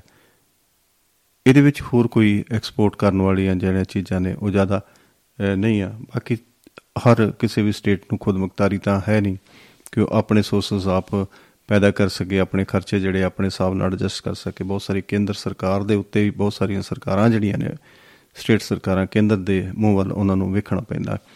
ਕਿਉਂਕਿ ਸਾਡਾ ਜਿਹੜਾ ਅਹ, ਜਿਹੜਾ ਇਹ ਤੰਤਰੀ ਢਾਂਚਾ ਹੈ ਲੋਕਤੰਤਰ ਦਾ ਢਾਂਚਾ ਹੈ ਇਹ ਇਸ ਤਰ੍ਹਾਂ ਦੀ ਆ ਕਿ ਜਿਹੜੀ ਬਹੁਤੀਆਂ ਪਾਵਰਾਂ ਨੇ ਸਾਰੀਆਂ ਜਿਹੜੀਆਂ ਪਾਵਰਾਂ ਨੇ ਉਹ ਕੇਂਦਰ ਅਹ, ਸਰਕਾਰ ਦੇ ਕੋਲ ਨੇ। ਤੇ ਕੇਂਦਰ ਸਰਕਾਰ ਜਿਸ ਤਰ੍ਹਾਂ ਵੀ ਚਾਹੇ ਉਹ ਸਟੇਟ ਸਰਕਾਰਾਂ ਨੂੰ ਉਸ ਤਰ੍ਹਾਂ ਦੇ ਹੁਕਮਨਾਮੇ ਬਖਸ਼ਦੀ ਰਹਿੰਦੀ ਹੈ ਦਿੰਦੀ ਰਹਿੰਦੀ ਹੈ ਹੁਕਮ ਕਰਦੀ ਰਹਿੰਦੀ ਹੈ ਕਿ ਤੁਸੀਂ ਇਸ ਤਰ੍ਹਾਂ ਨਹੀਂ ਕਰਨਾ ਇਸ ਤਰ੍ਹਾਂ ਨਹੀਂ ਕਰਨਾ। ਜੇ ਕੋਈ ਮੰਗ ਕਰਦਾ ਉਹ ਕਹਿੰਦਾ ਕਿ ਅਹ, ਤੁਸੀਂ ਇਹ ਇਹ ਕਰੋ ਫਿਰ ਅਸੀਂ ਇਹ ਕਰਾਂਗੇ। ਕੰਡੀਸ਼ਨਾਂ ਸ਼ਰਤਾਂ ਦੇ ਆਧਾਰ ਦੇ ਉੱਤੇ ਜਿਹੜੀ ਆ ਉਹ ਗੱਲਬਾਤ ਸਾਰੀ ਅੱਗੇ ਤੁਰ ਜਾਂ ਤੁਰਦੀ ਹੈ। ਸੋ ਜਦੋਂ ਇਹੋ ਜੀ ਗੱਲ ਹੁੰਦੀ ਆ ਹੁਣ ਅਹ, ਉਦੋਂ ਫਿਰ ਜਿਹੜੀ ਪੰਜਾਬ ਸਰਕਾਰ ਨੂੰ ਜਾਂ ਕੋਈ ਵੀ ਸਟੇਟ ਸਰਕਾਰ ਨੂੰ ਮੁਸ਼ਕਲਾਂ ਆਉਂਦੀਆਂ ਨੇ ਤੇ ਜੇ ਕੇਂਦਰ ਦਾ ਅਹ, ਮਿਹਰ ਨਾ ਉਸ ਕਿਸੇ ਵੀ ਸਰਕਾਰ ਦੇ ਉੱਪਰ ਹੋਵੇ ਤੇ ਉਹਦਾ ਚੱਲਣਾ ਮੁਸ਼ਕਲ ਹੋ ਜਾਂਦਾ। ਜੇ ਅਸੀਂ ਵੇਖੀਏ ਕਿ ਕਈ ਤਰ੍ਹਾਂ ਦੇ ਪੰਜਾਬ ਨੂੰ ਕਈ ਤਰ੍ਹਾਂ ਦੇ ਪ੍ਰੋਜੈਕਟ ਅਹ, ਮਿਲਦੇ ਉਹ ਫਿਰ ਉਹ ਤਾਰਪੀੜੋ ਹੋ ਜਾਂਦੇ। ਉਹ ਕਿਤੇ ਕੋਈ ਗੱਲ ਬਣ ਜਾਂਦੀ ਕਿਤੇ ਕੋਈ ਗੱਲ ਬਣ ਜਾਂਦੀ ਕਿਸ ਤਰ੍ਹਾਂ ਕਿਤੇ ਕੋਈ ਬਹਾਨਾ ਬਣ ਜਾਂਦਾ ਕਿਤੇ ਕੋਈ ਬਹਾਨਾ ਬਣ ਜਾਂਦਾ। ਸੋ ਅਹ, ਜੇ ਐਕਸਾਈਜ਼ ਪਾਲਿਸੀ ਦੀ ਗੱਲ ਕਰੀਏ ਤੇ ਉਹਦੇ ਵਿੱਚ ਵੀ ਅਹ, ਅੱਛਾ ਖਾਸਾ ਰੈਵਨਿਊ ਆਉਣਾ ਸੀ ਤੇ ਉਹ ਵੀ ਕਿਤੇ ਨਾ ਕਿਤੇ ਅਹ, ਉਹ ਵੀ ਤਾਂ ਸਾਰਾ ਜਿਹੜਾ ਮੁਸ਼ਕਲ ਦੇ ਵਿੱਚ ਇਹ ਗੱਲ ਪੈਂਦੀ ਅਹ, ਜਾਪਦੀ ਹੈ ਜੀ। ਸੋ ਦੋਸਤੋ ਗੱਲਾਂ ਬਾਤਾਂ ਇਵੇਂ ਹੀ ਅਹ, ਚੱਲਦੀਆਂ ਰਹਿਣਗੀਆਂ। ਸਤਪਾਲ ਗਰੀ ਗੋਸਵਾਮੀ ਜੀ ਅਹ, ਵੀ ਆਪਣਾ ਮੈਸੇਜ ਜਿਹੜਾ ਉਹ ਅਹ, ਛੱਡਿਆ ਉਹਨਾਂ ਨੇ। ਉਹਨਾਂ ਨੇ ਵੀ ਗੱਲਬਾਤ ਕੁਝ ਕੀਤੀ ਹੈ ਜੀ। ਸੋ ਉਹਨਾਂ ਦਾ ਦੇਖਦੇ ਆ ਕਿ ਕੀ ਮੈਸੇਜ ਉਹ ਅਹ, ਦੇ ਰਹੇ ਨੇ। ਤੇ ਹਾਂ ਚੋਟ ਸਾਹਿਬ ਦੇ ਵੀ ਮੈਸੇਜ ਆ ਗਿਆ ਜੀ। ਸਤਿ ਸ੍ਰੀ ਅਕਾਲ ਉਹਨਾਂ ਨੇ ਭੇਜ ਦਿੱਤੀ ਹੈ। ਚੋਟ ਸਾਹਿਬ ਤੁਸੀਂ ਅਹ, ਮਿਲਾ ਸਕਦੇ ਹੋ। ਵੈਸ਼ਨੂ ਸ਼ਰਮਾ ਜੀ ਦੀ ਵੀ ਕਾਲ ਅਹ, ਆ ਗਈ ਆ। ਤੇ ਸੋ ਉਹਨਾਂ ਨਾਲ ਜੋੜਦੇ ਆ ਪਹਿਲਾਂ ਵੈਸ਼ਨੂ ਸ਼ਰਮਾ ਜੀ ਨੂੰ। ਫਿਰ ਅਸੀਂ ਅਹ, ਗੱਲਬਾਤ ਕਰਦੇ ਹਾਂ ਜੀ। ਜੀ। ਅਹ, ਸਤਿ ਸ੍ਰੀ ਅਕਾਲ ਜੀ। ਵੈਸ਼ਨੂ ਸ਼ਰਮਾ ਜੀ ਤੁਸੀਂ ਆਉਣੇ ਰਹੋ। ਸੋ ਤੁਹਾਡਾ ਸਵਾਗਤ ਹੈ ਜੀ। ਮਿਹਰਬਾਨੀ ਸ਼ੁਕਰੀਆ ਸਤਿ ਸ੍ਰੀ ਅਕਾਲ ਜੀ। ਹੋਰ ਸੁਣਾਓ ਕੀ ਹਾਲ ਚਾਲ ਹੈ? ਸਿਹਤਾਂ? ਕਿਦਾਂ ਨੇ ਸਿਹਤਾਂ? ਹਾਂ ਠੀਕ ਹੈ ਜੀ। ਸਰਦੀ ਹੁਣ ਸਵੇਰੇ ਸ਼ਾਮ ਜ਼ਿਆਦਾ ਹੁੰਦੀ ਹੈ ਸਵੇਰੇ ਤੇ ਜ਼ਿਆਦਾ ਹਾਂ। ਥੋੜੀ ਜੀ ਠੰਡ ਵੀ ਭਾਜੀ ਮੇਰੇ ਖਿਆਲ ਚ ਕੁਛ ਸਵੇਰ ਸ਼ਾਮ ਦੀ ਜਿਹੜੀ ਵੱਧ ਗਈ ਆ। ਪਹਿਲਾਂ ਤਾਂ ਨਹੀਂ ਸੀਗਾ ਹੁਣ ਮੈਂ ਦੇਖਦਾ ਕਿ ਪੈਰ ਥੋੜੇ ਜਿਹੇ ਨਾ ਠਰਨ ਲੱਗ ਗਏ ਨੇ। ਵੇਲੇ ਜੀ। ਦੇ- 8-9 ਤੱਕ ਟੈਂਪਰੇਚਰ ਹੁੰਦਾ ਪਰ ਦੋ ਤਿੰਨ ਦਿਨਾਂ ਚ ਕਹਿੰਦੇ ਆ ਫਿਰ ਇੱਕਦਮ ਮੌਸਮ ਖਰਾਬ ਹੋਣਾ। ਹਾਂ ਹੌਲੀ ਹੌਲੀ ਫਿਰ ਸੁਧਰੂਗਾ। ਤੇ ਦੁਪਹਿਰੇ ਤੇ ਟੈਂਪਰੇਚਰ ਕਾਫੀ ਹੋ ਜਾਂਦਾ। ਅਹ, ਬਿਲਕੁਲ ਜੀ। ਜੇ ਭਾਜੀ ਦੇਖਿਆ ਜਾਵੇ ਸ਼ਰਮਾ ਜੀ ਤੁਸੀਂ ਬਹੁਤ ਹੀ ਵਿਦਵਾਨ ਹੋ ਤੁਸੀਂ ਬਹੁਤ ਸਾਰੀਆਂ ਗੱਲਾਂ ਦੀ ਪਕੜ ਦੀ ਪਕੜ ਹੈ ਤੁਹਾਡੀ। ਜੇ ਅਸੀਂ ਇਹ ਗੱਲ ਕਰੀਏ ਮੈਂ ਹੁਣੇ ਗੱਲ ਕਰ ਰਿਹਾ ਸੀ ਪੰਜਾਬ ਦੇ ਵਿੱਚ ਕੀ ਪੰਜਾਬ ਦੇ ਜਿਹੜਾ ਵਿੱਤੀ ਸੰਕਟ ਹੈ ਉਹ ਦਿਨ ਬ ਦਿਨ ਵੱਧਦਾ ਜਾ ਰਿਹਾ। ਕਿਉਂਕਿ ਬਹੁਤ ਸਾਰੀਆਂ ਜਿਹੜੀਆਂ ਚੀਜ਼ਾਂ ਨੇ ਉਹ ਕੀਤੀਆਂ ਜਾ ਰਹੀਆਂ ਨੇ ਕਿ ਅਖਬਾਰਾਂ ਦੇ ਵਿੱਚ ਤੜਾ ਤੜ ਐਡਵਰਟਾਈਜ਼ਮੈਂਟਾਂ ਦਿੱਤੀਆਂ ਜਾ ਰਹੀਆਂ ਨੇ ਅਹ, ਤੇ ਹੋਰ ਕਈ ਤਰ੍ਹਾਂ ਦੇ ਖਰਚੇ ਜਿਹੜੇ ਨੇ ਮੁਕਤਖੋਰੀ ਵਾਲੇ ਖਰਚੇ ਨੇ ਅਹ, ਹੋਰ ਇੰਨੇ ਕੁ ਜ਼ਿਆਦਾ ਜਿਹੜੇ ਉਹ ਖਰਚੇ ਨੇ ਪਰ ਆਮਦਨ ਦਾ ਸਾਧਨ ਕਿਤੇੋਂ ਕੋਈ ਵੀ ਨਹੀਂ ਹੈ। ਮੈਂ ਇਹ ਗੱਲ ਕਰ ਰਿਹਾ ਸੀਗਾ ਕਿ ਕਿਤੇ ਵੀ ਕੋਈ ਤੇ ਪੰਜਾਬ ਸਰਕਾਰ ਜਿਹੜੀ ਹੈ ਅਹ, ਕੋਈ ਵੀ ਸਟੇਟ ਸਰਕਾਰ ਜਦੋਂ ਅਹ, ਆਪਣਾ ਕੋਈ ਵਸੀਲਾ ਜੋੜਨ ਦੀ ਕੋਸ਼ਿਸ਼ ਅਹ, ਕਰਦੀ ਹੈ ਜਿਵੇਂ ਆਪਾਂ ਕੱਲ ਵੀ ਗੱਲ ਕਰਦੇ ਸੀਗੇ ਜੇ ਪਹਿਲਾਂ ਚੂਪਣੀ ਦਿੱਤੀ ਹੈ ਨਾ ਤੇ ਉਹ ਉਹਨੂੰ ਅਹ, ਫਿਰ ਜਦੋਂ ਅਸੀਂ ਖਿੱਚਦੇ ਹਾਂ ਫਿਰ ਰੋਂਦੇ ਆ। ਸਹੂਲਤਾਂ ਜ਼ਿਆਦਾ ਦੇ ਦਿੱਤੀਆਂ ਗਈਆਂ ਨੇ। ਤੇ ਟੈਕਸ ਜਿਹੜੇ ਹੈਗੇ ਦੇਖੋ ਅਹ, ਜਿਹੜੇ ਕੋਈ ਵੀ ਕਿਸੇ ਕਿਸਮ ਦਾ ਟੈਕਸ ਅਹ, ਨਹੀਂ ਲੱਗ ਰਿਹਾ। ਤੇ ਸਿਰਫ ਇੱਕ ਉਹੀ ਟੈਕਸ ਲੱਗਦਾ ਹੈ ਜੀ ਅਹ, ਜਿਹੜਾ ਕੋਈ ਅਹ, ਆਦਮੀ ਨੌਕਰੀ ਕਰਦਾ ਉਹਦੀ ਕੋਈ ਫਿਕਸ ਇਨਕਮ ਹੈ ਉਹਦੇ ਉੱਪਰ ਥੋੜਾ ਬਹੁਤਾ ਟੈਕਸ ਜਿਹੜਾ ਉਹ ਲੱਗਦਾ ਤੇ ਉਹਦੇ ਤੇ ਕਿੰਨਾ ਕੁ ਚਿਰ ਉਹਦੇ ਤੇ ਗੁਜ਼ਾਰੇ ਹੋਣਗੇ? ਬਾਕੀ ਕੋਈ ਟੈਕਸ ਜੇ ਕਿਸੇ ਦਾ ਬਣਦਾ ਵੀ ਹੈ ਤਾਂ ਕੋਈ ਟੈਕਸ ਦੇਣ ਨੂੰ ਤਿਆਰ ਨਹੀਂ ਹੈ। ਤੇ ਜੇ ਹਾਂ। ਚੈਲ ਸਾਹਿਬ ਕੱਲ ਦੂਸ- ਗੱਲ ਚੱਲੀ ਸੀ ਮੈਂ ਇਸ ਵਿਸ਼ੇ ਤੇ ਜੇ ਮੈਂ ਕਹਾ ਮੁਫਤਖੋਰੀ ਤਾਂ ਇਹ ਬੰਦ ਹੋਣੀ ਚਾਹੀਦੀ ਹੈ। ਬੁਰੀ ਤਰ੍ਹਾਂ ਇਹ ਸਰਕਾਰਾਂ ਨੂੰ ਲੋਕਾਂ ਨੂੰ ਬੇਰੁਜ਼ਗਾਰੀ ਨੂੰ ਵਧਾਵਾ ਦੇ ਰਹੀ ਹੈ। ਤੇ ਦੇਸ਼ ਦਾ ਕਿੱਥੋਂ ਭਲਾ ਹੋ ਜਾਊਗਾ? ਹੁਣ ਯੂਕਰੇਨ ਦੇ ਕੁਝ ਬੰਦੇ ਜਿਹੜੇ ਉਹ ਸਾਂਭੇ ਸੀ ਪੋਲੈਂਡ ਨੇ। ਤੇ ਪੋਲੈਂਡ ਉਹ ਕਹਿੰਦਾ ਮੈਂ ਇਹਨਾਂ ਨੂੰ ਖਾਣਾ ਨਹੀਂ ਖਵਾ ਸਕਦਾ। ਜੇ ਇਹਨਾਂ ਨੂੰ ਲੈ ਜਾਓ ਜੇ ਨਹੀਂ ਲਿਜਾਣੇ ਤੇ 9 ਡਾਲਰ ਪਰ ਹੈਡ ਜਿਹੜੇ ਰੋਜ਼ ਦੇ ਮੈਨੂੰ ਫਿਰ ਪੇ ਕਰਨੇ ਪੈਣਗੇ ਤੁਹਾਨੂੰ। ਚਾਹੇ ਕਰਜ਼ਾਈ ਹੋਵੋ ਚਾਹੇ ਜਿੱਥੋਂ ਮਰਜ਼ੀ ਤੋਂ ਆ ਤਾਂ ਹਾਲ ਆ। ਔਰ ਅਮਰੀਕਾ ਲੜਾ ਕੇ ਮਜੇ ਨਾਲ ਆਪਣਾ ਸਮਾਨ ਵੇਚੀ ਜਾਂਦਾ। ਦੇਖੋ ਵਪਾਰੀ ਆ। ਬਿਲਕੁਲ ਠੀਕ ਗੱਲ ਆ ਤੁਹਾਡੀ। ਉਹ ਵਪਾਰੀ ਆ, ਅਗਲੇ ਨੇ ਵਪਾਰੀਆਂ ਨੇ ਸਾਰੇ ਸਾਡੇ ਮੁਲਕਾਂ ਦੇ ਵਿੱਚ ਅਫਰਾ ਤਫਰੀ ਮੱਚੀ ਔਰ ਕਿੰਨੇ ਲੋਕ ਜਿਹੜੇ ਡਾਕਟਰ ਬਣ ਗਏ ਉਹ ਵੀ ਆਏ ਤੇ ਕੀ ਹਾਲ ਹੈ ਇੱਕ ਤੇ ਛੇਤੀ ਖੜੀ ਹੋਣ ਵਾਲੀ ਗੱਲ ਥੋੜੀ ਹੈ ਕਿਉਂਕਿ ਉਧਰ ਮੱਥਾ ਰਸ਼ੀਆ ਨਾਲ ਲੱਗਾ ਹੈ ਰਸ਼ੀਆ ਵੀ ਕਹਿੰਦੀ ਕਹਾਉਣ ਦੀ ਤਾਕਤ ਹੈ ਜੀ। ਤਾਂ ਇਹ ਤੋਂ ਬਾਅਦ ਜੇ ਮੈਂ ਗੱਲ ਕੱਲ ਦੀ ਕਰਾਂ ਤਾਂ ਮੁਫਤਖੋਰੀਆਂ ਦੀ ਗੱਲ ਕਰੀਏ ਤਾਂ ਦੇਖੋ ਬਈ ਜੱਟ ਗੰਨਾ ਭੰਨਣ ਦਿੰਦਾ ਹੁਣ। ਹੂੰ। 100 ਗ੍ਰਾਮ ਜੇ ਆੜਤੀਆ ਵੱਧ ਤੋਲੇ ਕਿਦਾਂ ਰੌਲੇ ਪੈਂਦੇ ਆ? ਹੂੰ। ਤੇ ਹਰ ਚੀਜ਼ ਦਾ ਕਿੱਦਾਂ ਰੌਲਾ ਆ ਤਾਂ ਫਿਰ ਭਾਈ ਮੁਫਤ ਖੋਰੀ ਛੱਡਣੀ ਚਾਹੀਦੀ ਸਾਨੂੰ ਨਾ ਜੀ। ਅਸੀਂ ਫਿਰ ਉੱਥੇ ਦੇ ਉੱਥੇ ਕਰਜ਼ਾਈ ਆ। ਹੂੰ। ਇੰਨੇ ਇਨਕਲਾਬ ਲਿਆਂਦੇ ਫਿਰ ਸਾਡੇ ਕਰਜ਼ੇ ਨਹੀਂ ਲੈਂਦੇ ਫਿਰ ਅਸੀਂ ਭੁੱਖੇ ਦੇ ਭੁੱਖੇ। ਇਹਦੇ ਨਾਲ ਤਾਂ ਪਹਿਲਾਂ ਜਦੋਂ ਹੱਥਾਂ ਨਾਲ ਕਰਦੇ ਸੀਗੇ ਤਾਂ ਉਦੋਂ ਸੁੱਖੀ ਰੋਟੀ ਖਾਂਦੇ ਸੀਗੇ। ਤੇ ਦੋ ਦੋ ਤਿੰਨ ਤਿੰਨ ਜੀਵ ਹੀ ਪਾਲੇ ਆ ਲੋਕਾਂ ਨੇ ਠੀਕ ਹੈ ਨਾ? ਹੂੰ ਹੂੰ ਅਸੀਂ ਹੁਣ ਜਿਹੜੇ ਖਰਚਿਆਂ ਤੇ ਤਾਂ ਬਿਲਕੁਲ ਉਹ ਨਹੀਂ ਕਰਦੇ ਕੰਟਰੋਲ ਨਹੀਂ ਕਰਦੇ। ਜੀ। ਔਰ ਜੇ ਮੁਫਤਖੋਰੀਆਂ ਨੇ ਇਹ ਸਾਨੂੰ ਸੇਵਿੰਗ ਤੋਂ ਵੀ ਤਾਂ ਦੂਰ ਲੈ ਜਾਂਦੀਆਂ ਨੇ ਨਾ। ਕਿੱਥੇ ਅਸੀਂ ਪਾਣੀ ਵੀ ਜਿਹੜਾ ਕੈਰੇਜ ਪੈਰਾਂ ਨਾਲ ਮਾਰ ਮਾਰ ਕੇ ਗਿਲ ਜਾਂਦੇ ਹਾਂ। ਤੇ। ਬਈ ਇਹ ਇਹ ਸ਼ੋ ਹੋ ਜੇ ਵੀ ਜਿਹੜਾ ਚ ਪਹੁੰਚ ਗਿਆ ਤੇ ਚਲੋ ਵੀ ਅਗਲਾ ਕੈਰਾ ਵੱਡੀਏ ਤਾਂ ਇਹ ਕਿਰਤਾਂ ਸੀਗੀਆਂ। ਜੀ। ਠੀਕ ਹੈ? ਤੇ ਉਹ ਜਦੋਂ ਕਿਰਤਾਂ ਨੂੰ ਉੱਥੇ ਤਲੰਜਲੀ ਦੇ ਦਿੱਤੀ ਤਾਂ ਫਿਰ ਇਹ ਦੇਸ਼ ਕਾਹਦੇ ਨਾਲ ਵੱਡਾ ਆ ਜਾਊਗਾ? ਹੂੰ। ਕਿਹਦੇ ਨਾਲ ਵੱਡਾ ਬਣ ਜਾਊਗਾ? ਬਾਹਰਲੇ ਦੇਸ਼ਾਂ ਦੀਆਂ ਅਸੀਂ ਰੀਸਾਂ ਕਰਦੇ ਆ ਕੰਮ ਅਸੀਂ ਜਿਹੜਾ ਹੈ ਕੌਡੀ ਦਾ ਨਹੀਂ ਕਰਦੇ ਮੁਫਤ ਜਿਹੜੀਆਂ ਗੱਲਾਂ ਆ ਉਹਦੇ ਹੱਲ ਅਸੀਂ ਭਾਲਦੇ ਆ ਇੱਕ ਦੂਜੇ ਚ ਪਾੜਾ ਪਾਉਣ ਲਈ ਜੇ ਹੁਣ ਸੈਂਟਰ ਲਿਆ ਕੇ ਉਹੀ ਚੀਜ਼ ਜਿਹੜੀ ਆ ਅਸੀਂ ਦੇਈ ਜਾਂਦਾ ਆ। ਇਵਨ ਦੈਨ ਅੱਜ ਮੋਦੀ ਸਾਹਿਬ ਨੇ ਜਿਹੜੀ ਇਹਨਾਂ ਦੇ ਵਿਕਾਸ ਨੂੰ ਰਕਮ ਦੇਣੀ ਵੀ ਘੱਟ ਕਰ ਦਿੱਤੀ ਆ ਤਾਂ ਇਹਨਾਂ ਦਾ ਵੀ ਰੋਲਾ ਪਿਆ। ਦੂਸਰੇ ਆਪਣੇ ਵਿੱਤ ਮੰਤਰੀ ਜੀ ਸਤਪਾਲ ਗਿਰੀ ਗੋਸਵਾਮੀ ਜੀ ਤੁਹਾਨੂੰ ਬਹੁਤ ਹੀ ਪਿਆਰ ਮਾਣ ਸਤਿਕਾਰ ਦੇ ਰਹੇ ਨੇ। ਦੁਆਬਾ ਰੇਡੀਓ ਦੇ ਸਾਰੇ ਸਰੋਤਿਆਂ ਨੂੰ ਪਿਆਰ ਭਰੀ ਸਤਿ ਸ੍ਰੀ ਅਕਾਲ ਕਰ ਰਹੇ ਜੀ ਇਹ ਤੁਹਾਡੇ ਵਾਸਤੇ ਸ਼ਰਮਾ ਜੀ ਬਹੁਤ ਸਾਰਾ ਪਿਆਰ ਟੇਰਾ ਦੁਆਵਾਂ ਭੇਜ ਰਹੇ ਨੇ ਜੀ। ਉਹ ਬਹੁਤ ਖੁਸ਼ ਨੇ ਕਿ ਤੁਸੀਂ ਗੱਲਬਾਤ ਨਮਸਕਾਰ ਉਹਨਾਂ ਨੂੰ ਤੇ ਸਾਦਰ ਪ੍ਰਣਾਮ। ਬਿਲਕੁਲ ਜੀ ਉਹ ਗੁਜਰਾਤ ਚ ਬੈਠੇ ਨੇ ਜੇ ਚਾਹੋ ਗੱਲ ਕਰੀਏ ਜੇ- ਜੀ। ਗੁਜਰਾਤ ਦੀ ਜੇ ਗੱਲ ਕਰੀਏ ਉਹਨਾਂ ਤੋਂ ਵੀ ਲੈ ਲਿਓ ਪਰ ਇਹਨਾਂ ਨੇ 88 ਆਪ ਵਾਲਿਆਂ ਨੇ 88 ਸੀਟਾਂ ਤੇ ਖੜੇ ਕੀਤੇ ਆਪਣੇ ਬੰਦੇ ਜੀ 181 ਅ, ਜਿਹੜੀਆਂ ਟੋਟਲ ਜਿਹੜੀਆਂ 82 ਸੀਟਾਂ ਨੇ ਨਾ ਜੀ ਉਹਦੇ ਵਿੱਚੋਂ ਇੱਕ ਸੀਟ ਦੇ ਉੱਤੇ ਉਹਨਾਂ ਨੇ ਆਪਣਾ ਜ- ਨਹੀਂ ਕੀਤਾ 181 ਸੀਟਾਂ ਦੇ ਟੋਟਲ ਜਿਹੜਾ ਹੈ ਨਾ 182 ਦੇ ਵਿੱਚੋਂ 186 ਸੀਟਾਂ ਦੇ ਉੱਪਰ ਆਮ ਆਦਮੀ ਪਾਰਟੀ ਹਾਂ ਪਹਿਲੇ ਦੌਰ ਦੀ ਗੱਲ ਤੁਸੀਂ ਕਰ ਰਹੇ ਹੋ ਉਹ ਠੀਕ ਹੈ ਜੀ। ਟੋਟਲ। ਹਾਂਜੀ ਹਾਂਜੀ ਓਵਰਆਲ ਜਿਹੜੇ ਨੇ ਵੀ ਉਹਨਾਂ ਨੇ 181 ਦੇ ਉੱਪਰ ਜਿਹੜੇ ਹੈਗੇ ਆਪਣੇ ਖਿਲਾਰੇ ਹੋਏ ਨੇ। ਜੀ ਜੀ ਭਾਜੀ। ਵੈਸੇ ਅਸੀਂ ਕਿਸੇ ਨੂੰ ਅੰਨੇਵਾਸ ਸਪੋਰਟ ਕਰਦੀ ਉਹ ਗੱਲ ਵੱਖਰੀ ਆ। ਜਿਹੜੇ ਹਾਲਾਤ ਉਹ ਦੱਸ ਰਹੇ ਆ ਵੀ ਥੋੜਾ ਆਪਨੇ ਜਿਹੜਾ ਮਾਰ ਲੈਣਾ ਹੈ ਮਾਰਕਾ। ਕਾਰਨ ਇਹ ਆ ਕਿ ਹਰਿਆਣੇ 'ਚ ਜਿਹੜੀਆਂ ਹੋਈਆਂ ਚੋਣਾਂ ਇਹਨਾਂ ਦੇ ਵਿੱਚ ਵੀ ਥੋੜਾ ਇਹਨਾਂ ਨੂੰ ਭਾਜਪਾ ਨੂੰ ਝਟਕਾ ਵੱਜਿਆ।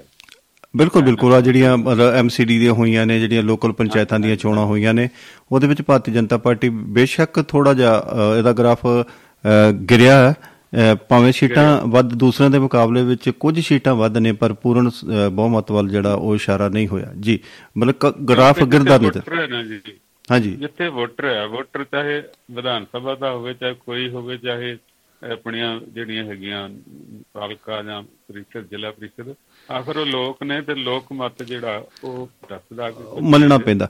ਇਹ ਕਿਤੇ ਨਾ ਕਿਤੇ ਭਾਜੀ ਇਹ ਗੱਲ ਵੈਸ਼ਨੂ ਸ਼ਰਮਾ ਜੀ ਗੱਲ ਇਹ ਕੀਤੀ ਜਾਂਦੀ ਆ ਵੀ ਲੋਕ ਇਹ ਗੱਲ ਕਹਿੰਦੇ ਨੇ ਜਿੱਦਾਂ ਹੁਣ ਭਾਰਤੀ ਜਨਤਾ ਪਾਰਟੀ ਇਹ ਗੱਲ ਕਹਿੰਦੀ ਕਿ ਸਾਡਾ ਜਿਹੜਾ ਅਕਸ਼ ਆ ਇਹ- ਇਹਦਾ ਡਾਊਨ ਨਹੀਂ ਹੋਇਆ। ਕਿਉਂਕਿ ਜਿਹੜੀਆਂ ਲੋਕਲ ਚੋਣਾਂ ਨੇ ਜਿੱਦਾਂ ਅ, ਪੰਚਾਇਤੀ ਚੋਣਾਂ ਨੇ ਜਾਂ ਕਾਰਪੋਰੇਸ਼ਨ ਦੀਆਂ ਚੋਣਾਂ ਨੇ ਤੇ ਇਹ ਜਿਹੜੀਆਂ ਚੋਣਾਂ ਨੇ ਇਹ ਲੋਕ ਹੋਰ ਤਰੀਕੇ ਨਾਲ ਲੜਦੇ ਨੇ। ਇਹ ਨਿੱਜੀ ਤੌਰ ਦੇ ਉੱਤੇ ਤੇ ਜਿਹੜੀਆਂ ਐਮਐਲਏ ਦੀਆਂ ਚੋਣਾਂ ਨੇ ਅ, ਵਿਧਾਨ ਸਭਾ ਦੀਆਂ ਚੋਣਾਂ ਨੇ ਉਹ ਲੋਕ ਹੋਰ ਤਰੀਕੇ ਨਾਲ ਲੜਦੇ ਨੇ।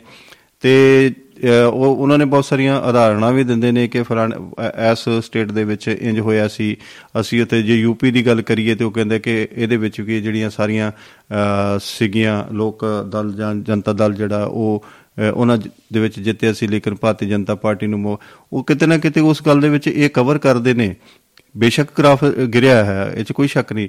ਪਰ ਉਹ ਉਸ ਗੱਲ ਨੂੰ ਇਸ ਗੱਲ ਕੇ ਕਵਰ ਕਰਦੇ ਨੇ ਆਪਣੇ ਆਪ ਨੂੰ ਇਸ ਤਰ੍ਹਾਂ ਕਵਰ ਕਰ ਲੈਂਦੇ ਨੇ ਕਿ ਇਹ ਚੋਣਾਂ ਜਿਹੜੀਆਂ ਨੇ ਇਹ ਲੋਕਲ ਲੈਵਲ ਦੀਆਂ ਨੇ ਲੋਕ ਹੋਰ ਤਰੀਕੇ ਨਾਲ ਇਹਦੇ ਵਿੱਚ ਸੋਚਦੇ ਨੇ।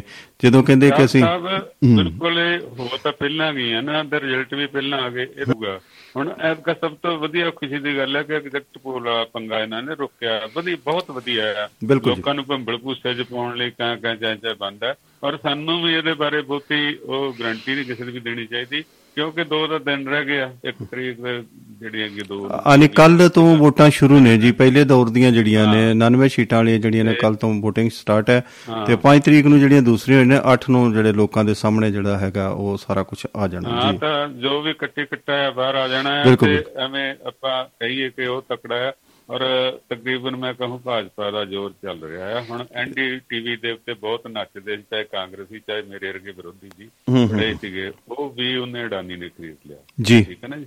ਔਰ ਦੋ ਬੰਦੇ ਉਹ ਆਪਣੇ ਵੱਲੋਂ ਹਰ ਚੀਜ਼ ਜਿਹੜੀ ਗਲਬਾ ਆ ਉਹ ਕਾਇਮ ਆ ਔਰ ਤਾਕਤ ਨੂੰ ਤਾਕਤ ਖਰੀਦ ਰਹੀ ਆ। ਮਾੜਾ ਬੰਦਾ ਕਿਦਾਂ ਤਾਕਤ ਖਰੀਦ ਲੂਗਾ ਜੀ। ਠੀਕ ਹੈ ਨਾ ਜੀ? ਇਹ ਵੀ, ਧੂਰੀ ਹੂੰ। ਕੱਲ ਇੱਕ ਟਰੱਕ ਪੂਰਾ 300 ਪੇਟੀ ਸ਼ਰਾਬ ਵੀ ਉਹ ਜਾਣੀ ਸੀ ਨਾ ਭਾਜਪਾ ਦਾ ਹੋਣਾ ਆ ਹੂੰ। ਫੜ ਲਿਆ ਇਹਨਾਂ ਨੇ ਤੇ ਇਹਨਾਂ ਨੇ ਤਾਂ ਵੀ ਗਏ ਹੋਣੇ ਇਹ ਕਿਹੜੇ ਜਿੱਤੇ ਭਗਵੰਤ ਮਾਨ ਹੈ ਕਿ ਤੇ ਰਲ ਨਾ ਜਾਵੇ। ਪੰਜਾਬ ਵਾਲਿਆਂ ਨੇ ਹੋਰ ਤੋਹਫੇ ਕੀ ਦੇਣੇ ਕਿਉਂਕਿ ਉੱਤੇ ਬੈਨ ਕਰਕੇ ਫਿਰ ਬਹੁਤ ਲੋੜ ਹੈ ਇਹਨਾਂ ਚੀਜ਼ਾਂ ਦੀ। ਔਰ। ਇਹਨਾਂ ਦਿਨਾਂ 'ਚ ਤਾਂ ਇਹੀ ਵੰਡ ਵੰਡਾਈ ਹੋਣੀ ਹੁੰਦੀ ਹੈ ਬਿਲਕੁਲ ਜੀ ਇਹੋ ਤੇ ਲੋਕਾਂ ਦੇ ਸ਼ਰਾਧ ਨੇ ਜੀ ਹਨਾ ਖਾਣ ਪੀਣ ਦਾ ਇਹੋ ਤੇ ਮੌਕਾ।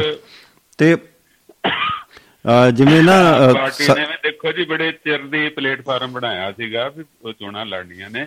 ਬੜੇ ਧੜੱਲੇ ਨਾਲ ਬੜੇ ਖੱਟੇ ਨਾਲ ਬੜੇ ਜਗਾੜ ਨਾਲ ਉਹ ਜਿਹੜਾ ਕੰਮ ਉੱਥੇ ਇਹਨਾਂ ਨੇ ਵਿੱਢਿਆ ਆ ਔਰ ਫੁੱਲੀਆਂ ਫਲੀਆਂ ਪੂਰੀਆਂ ਪਾਈਆਂ ਜਾ ਰਹੀਆਂ। ਸਾਡੇ ਮੀਟਰ ਮੀਟਰ ਲੰਬੇ ਬਿੱਲ ਜਿਹੜੇ ਫ੍ਰੀ ਵਾਲੇ ਉੱਥੇ ਅਹ, ਜੋ ਮੀਡੀਆ 'ਚ ਕੀਤੇ ਜਾ ਰਹੇ ਆ। ਕੋਸ਼ਿਸ਼ ਤਾਂ ਹੈ ਕਿ ਮੇਲਾ ਲੁੱਟ ਲਈਏ ਪਰ ਦੇਖੋ ਲੋਕ ਸਿਆਣੇ ਹੋਣਗੇ ਤਾਂ ਆਪਣਾ ਵਿਕਾਸ ਚਾਹੁੰਦੇ ਹੋਏ ਇਹਨਾਂ ਦੇ ਝਾਂਸਿਆਂ 'ਚ ਨਾ ਆਉਣ ਤਾਂ ਬਿਹਤਰ ਆ। ਕਿਉਂਕਿ ਸਾਨੂੰ ਤਾਂ ਦਿਖਦਾ ਕਿ ਪੰਜਾਬ ਦਾ ਜਿਹੜਾ ਖੁਸ਼ਹਾਲੀ ਹਰਿਆਈ ਆ ਇਹ ਹਰੇ ਰੰਗ ਦੀ ਆ ਇਹ ਅੰਦਰੋਂ ਕੋਈ ਖਾਦ ਪਾ ਕੇ ਹਰਿਆਈ ਨਹੀਂ ਹੈ। ਜੀ। ਤੇ ਹੋ ਸਕਦਾ ਹੈ ਸੁੱਕ ਜਾਣ ਫਸਲਾਂ ਸਾਡੀਆਂ। ਬਿਲਕੁਲ ਜੀ ਤੁਸੀਂ ਪੰਜਾਬ ਦੀ ਪੰਜਾਬ ਦੀ ਗੱਲ ਕੀਤੀ ਹੈ ਕਿ ਪੰਜਾਬ ਦੇ ਵਿੱਚ ਵੀ ਹੁਣ ਬਹੁਤ ਸਾਰੀਆਂ ਤਬਦੀਲੀਆਂ ਜਿਹੜੀਆਂ ਆ ਰਹੀਆਂ ਨੇ ਇੱਕ ਤੇ ਚਲੋ ਬਹੁਤ ਸਾਰਾ ਦਾਰੋਮਦਾਰ ਜਿਹੜਾ ਗੁਜਰਾਤ ਦੀਆਂ ਚੋਣਾਂ ਦਾ ਉੱਤੇ ਨਿਰਭਰ ਕਰਦਾ ਹੈ ਕਿ ਪੰਜਾਬ ਦੀ ਰਾਜਨੀਤੀ ਵਿੱਚ ਕਿਸ ਤਰ੍ਹਾਂ ਦਾ ਬਦਲਾਅ ਆਊਗਾ। ਬਾਕੀ ਸਾਡੇ ਜਿਹੜੇ ਕਿਸਾਨ ਨੇ ਉਹ ਫਿਰ ਸੰਘਰਸ਼ ਦੀ ਰਾਹ ਤੇ ਨੇ। ਅ, ਕਈ ਅ, ਜ- ਪੰਜ ਜਥੇਬੰਦੀਆਂ ਜਿਹੜੀਆਂ ਨੇ ਉਹਨਾਂ ਨੇ ਕੋਸ਼ਿਸ਼ ਕੀਤੀ ਹੈ ਕਿ ਉਹ ਏਕਾ ਕਰ ਲੈਣ ਜਿਵੇਂ ਕਿ ਬਹੁਤ ਸਾਰੇ ਇਲਜ਼ਾਮ ਲੱਗਦੇ ਨੇ ਕਿ ਇਹ ਵੱਖਰੇ ਵੱਖਰੇ ਨੇ। ਅ, ਸੋ ਅ, ਜਿਹੜੇ ਆਪਣੇ ਅ, ਜਗਵੰਤ ਖੇੜਾ ਜੀ ਯੂ ਐਸ ਏ ਤੋਂ ਮੈਸੇਜ ਭੇਜ ਰਹੇ ਨੇ ਉਹ ਸਾਡੇ ਨਾਲ ਜੁੜੇ ਹੋਏ ਨੇ ਮੈਸੇਜ ਦੇ ਜਰੀਏ। ਸਤਿ ਸ੍ਰੀ ਅਕਾਲ ਆਦਾਬ ਨਮਸਕਾਰ ਤੁਹਾਨੂੰ ਭੇਜਦੇ ਨੇ ਜੀ। ਪਹਿਲੀ ਗੱਲ ਤੇ ਆ ਜੀ। ਸਭ ਨੂੰ ਸਤਿ ਸ੍ਰੀ ਅਕਾਲ। ਤੇ ਦੂਸਰੀ ਗੱਲ ਇਹ ਹੈ ਕਿ ਬਲਬੀਰ ਸਿੰਘ ਜੀ ਚੰਡੀਗੜ੍ਹ ਤੋਂ ਵੀ ਕੋਸ਼ਿਸ਼ ਕਰ ਰਹੇ ਸੀ ਦੋ ਉਹਨਾਂ ਦੀਆਂ ਮਿਸ ਕਾਲਾਂ ਆ ਗਈਆਂ ਨੇ। ਬਲਬੀਰ ਜੀ ਤੁਸੀਂ ਜੁੜ ਸਕਦੇ ਹੋ ਥੋੜੀ ਦੇਰ ਜਿੰਨਾ ਚਿਰ ਭਾਜੀ ਉਹਨਾਂ ਸ਼ਰਮਾ ਜੀ ਨੇ ਤੇ ਦੂਸਰੀ ਗੱਲ ਇਹ ਹੈ ਵੀ ਜਿਹੜੀ ਜੀ ਕਿਉਂਕਿ ਉੱਥੇ ਦੇ ਲੇਖਾ ਜੋਖਾ ਥੋੜਾ ਦੱਸਣਗੇ। ਜੀ। ਤੇ ਬਾਕੀ ਪਲਾਨ ਤਾਂ ਕੇਜਰੀਵਾਲ ਨੇ ਦੇਖੋ ਜੀ ਵੱਡਾ ਖਿਲਾਰਿਆ ਵੀ ਇੱਕਦਮ ਉੱਥੇ ਵੀ ਲਿਖ ਕੇ ਦੇਣ ਡਿਆ ਮੈਂ ਲਿਖ ਕੇ ਦੇਣਾ ਲਿਖ ਕੇ ਦੇਣਾ ਬਾਕੀ ਮਾਫੀਆਂ ਵੀ ਮੰਗ ਜਾਂਦੇ ਆ ਲੋਕ ਤੇ ਸਾਰਾ ਕੁਝ ਹੀ ਹੋ ਜਾਂਦਾ ਹੈ। ਮੌਕਾ ਪ੍ਰਸਤੀ ਮ- ਮਾਹਰ ਹੈ। ਤਾਂ ਦੇਖੋ ਰਿਜ਼ਲਟ ਕੀ ਬਣਦਾ ਜੋ ਜੀ। ਪੂਰਾ ਲੱਗਾ ਆ। ਭਗਵੰਤ ਮਾਨ ਦਾ ਵੀ ਸਾਡੀ ਪੰਜਾਬ ਦਾ ਵੀ ਤੇ ਸਾਡੇ ਈਵਨ ਦਨ ਵਿਰੋਧੀ ਵੀ ਗਏ ਕਿਸਾਨ ਜਥੇਬੰਦੀਆਂ ਵੀ ਗਈਆਂ ਉੱਥੇ ਲੈ ਬਿਲਕੁਲ ਬਿਲਕੁਲ ਜੀ ਜੋ ਕੁਝ ਸਾਹਮਣੇ ਆ ਜਾਣਾ ਹੈ ਲੋਕਾਂ ਦਾ ਲੋਕ ਮਤ ਜਿਹੜਾ ਉਹੀ ਸਾਹਮਣੇ ਆਉਣਾ ਵੇਖੋ ਜੀ, ਲੋਕੀ- ਔਰ ਉਹਦੇ ਸਿਰ ਨੇ ਸਹੀ ਗੱਲ ਹੈ ਲੋਕੀ ਆਪਣਾ ਮਨ ਬਣਾ ਕੇ ਬੈਠੇ ਨੇ ਵੀ ਕੀ ਉਹਨਾਂ ਨੇ ਕਰਨਾ। ਉਹ ਬਿਲਕੁਲ ਜਿਵੇਂ ਉਤੋਂ ਦੀ ਜੋ ਕੁਝ ਵੀ ਉਹਨਾਂ ਦੇ ਗੱਲਬਾਤ ਤਿਲਕ ਰਹੀ ਆ ਸ਼ਾਇਦ ਕੋਈ ਵੀ ਮੁੱਦਾ ਇਸ ਵੇਲੇ ਕਲਿੱਕ ਨਹੀਂ ਕਰ ਸਕਦਾ। ਕਿਉਂਕਿ ਲੋਕ ਇਸ ਵੇਲੇ ਮਨ ਬਣਾ ਚੁੱਕੇ ਨੇ ਵੀ ਕੀ ਕਰਨਾ। ਖੇੜਾ ਸਾਹਿਬ ਪੰਜਾਬ ਵਰਗਾ ਇਨਕਲਾਬ ਨਹੀਂ ਆ ਸਕਦਾ ਜੋ ਪੰਜਾਬ 'ਚ ਇੱਕਦਮ ਇਹਨਾਂ ਦੇ ਸਾਰਾ ਕੁਝ ਕਾਬੂ ਆ ਗਿਆ ਉਹ ਗੱਲ ਨਹੀਂ ਬਣ ਸਕਦੀ। ਉੱਥੇ ਥੋੜਾ ਟੱਕਰ ਬਰਾਬਰ ਦੀ ਆ। ਬਾਕੀ ਆਪਸੀ ਫਸਾਦ ਹੁੰਦੇ ਰਹਿੰਦੇ ਆ। ਹੁਣ ਦਿੱਲੀ ਛੱਡ ਕੇ ਉਹ ਗਿਆ ਆ ਇੱਥੇ ਆਪਣੇ ਪੰਜਾਬ ਨੂੰ ਛੱਡ ਕੇ ਗਿਆ। ਦਿੱਲੀ 'ਚ ਕੀ ਕਾਂਡ ਹੋਈ ਜਾਂਦੇ ਆ? ਕਿੰਨੇ ਕਿੰਨੇ ਟੁਕੜੇ ਜਿਹੜੇ ਆ ਨੌਜਵਾਨ ਲਾਸ਼ਾਂ ਦੇ ਕਰੀ ਜਾਂਦੇ ਆ। ਪਰ ਕੱਲ ਇੱਕ ਔਰਤ ਨੇ ਜਿਹੜਾ ਆ ਦੂਸਰਾ ਪਤੀ ਰੱਖੇ ਉਹਦੇ ਟੁਕੜੇ ਕਰਾਤੇ ਬਿਲਕੁਲ। ਵੇਖੋ ਦੂਸਰੀ ਪੰਜਾਬ ਦੀ ਜੇ ਅਸੀਂ ਗੱਲ ਕਰੀਏ ਕਿ 2800 80 ਕਰੋੜ ਰੁਪਈਆ ਜਿਹੜਾ ਹੈਗਾ ਉਹ ਵਿਕਾਸ ਫੰਡ ਜਿਹੜਾ ਹੈਗਾ ਕੇਂਦਰ ਸਰਕਾਰ ਨੇ ਰੋਕ ਲਿਆ। ਇਸ ਕਰਕੇ ਰੋਕ ਲਿਆ। ਮੈਂ ਜਿਵੇਂ ਗੱਲ ਕਰ ਰਿਹਾ ਸੀ ਕਿ ਪੰਜਾਬ ਦੇ ਉੱਤੇ ਬਹੁਤ ਮੁਸ਼ਕਲ ਜਿਹੜੀ ਹੈਗੀ ਆਰਥਿਕ ਸੰਕਟ ਹੋਰ ਭਾਰੀ ਹੋ ਗਿਆ ਜੀ। ਉਹ ਇਸ ਕਰਕੇ ਰੋਕ ਲਿਆ। ਉਹ ਕਹਿੰਦੇ ਕਿ ਜੇ ਪੰਜਾਬ ਨੂੰ ਅਸੀਂ ਜਿਹੜਾ ਵੀ ਕੋਈ ਵਿਕਾਸ ਫੰਡ ਦਿੰਨੇ ਆ ਜਿਹੜਾ ਕਿ ਪਿੰਡਾਂ ਦੇ ਵਿਕਾਸ ਵਾਸਤੇ ਹੁੰਦਾ ਆ ਛੜਕਾਂ ਹੁੰਦੀਆਂ ਨੇ ਜਿਹੜੀਆਂ ਸਾਡੀ ਮਾਰਕੀਟ ਕਮੇਟੀਆਂ ਨੇ ਜਾਂ ਮੰਡੀ ਬੋਰਡ ਜਿਹੜਾ ਹੈਗਾ ਮਾਰਕੀਟ ਕਮੇਟੀ ਨੇ ਜਾਂ ਜਿਹੜੀਆਂ ਸਾਡੀਆਂ ਅ, ਮੰਡੀ ਬੋਰਡ ਹੈ ਅ, ਇਹ ਹੈ ਡੀ ਹੈ ਜਾਂ ਵਿਕਾਸ ਜਿਹੜਾ ਹੈਗਾ ਪਿੰਡਾਂ ਦਾ ਔਰ ਸੜਕਾਂ ਨੇ ਲਿੰਕ ਰੋਡਾਂ ਨੇ ਅ, ਉਹਨਾਂ ਦਾ ਜਿਹੜਾ ਵਿਕਾਸ ਕਰਨਾ ਜਾਂ ਪਿੰਡਾਂ ਦਾ ਵਿਕਾਸ ਕਰਨਾ ਉਹਦੇ ਵਾਸਤੇ 2800 ਅ, ਅ, 80 ਕਰੋੜ ਰੁਪਇਆ ਜਿਹੜਾ ਕੇਂਦਰ ਸਰਕਾਰ ਨੇ ਸ- ਪੰਜਾਬ ਨੂੰ ਦੇਣਾ ਸੀਗਾ ਉਹ ਉਹਨੇ ਨੇ ਰੋਕ ਲਿਆ। ਉਹ ਕਹਿੰਦਾ ਕਿ ਤੁਸੀਂ ਜਿਹੜੀਆਂ ਨੇ ਅ, ਇਹਦੀ ਦੁਰਵਰਤੋਂ ਕਰਦੇ ਆ ਜੀ।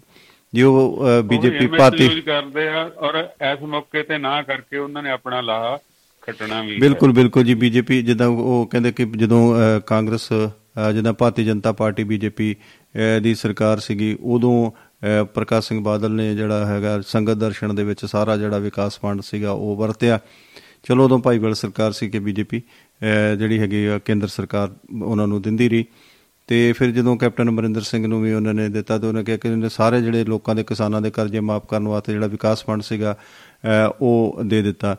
ਸੋ ਸਤਪਾਲ ਗਿਰੀ ਗੋਸਵਾਮੀ ਜੀ ਤੁਸੀਂ ਮੈਸੇਜ ਤੁਹਾਡੇ ਇਹਨਾਂ ਨੂੰ ਲਓ ਜੀ ਥੋੜੀ ਉੱਥੋਂ ਦੀ ਸਾਨੂੰ ਚਾਨਣਾ ਛਾਇਆ ਕਰ ਤੇ ਤੁਸੀਂ ਸਤਪਾਲ ਗਿਰੀ ਗੋਸਵਾਮੀ ਜੀ ਤੁਸੀਂ ਮਿੰਟ 5-7 ਸਾਡੇ ਕੋਲ ਰਹਿ ਗਏ ਨੇ ਤੇ ਤੁਸੀਂ ਜਰੂਰ ਜੁੜੋ ਜੀ। ਤੇ ਖੇੜਾ ਸਾਹਿਬ ਪੁੱਛ ਰਹੇ ਨੇ ਜੀ ਸ਼ਰਮਾ ਜੀ ਵੀ ਜੇ ਬਾਈ ਦਾ ਵੇ ਅ, ਕਿਸੇ ਨੂੰ ਵੀ ਪੂਰਨ ਬਹੁਮਤ ਨਹੀਂ ਮਿਲਦਾ ਤੇ ਫਿਰ ਕਿਹਦਾ ਕਿਹਦਾ ਕਹਿੰਦੇ ਅਲਾਈਅੰਸ ਹੋਏਗਾ ਗੁਜਰਾਤ ਦੇ ਵਿੱਚ ਜੀ।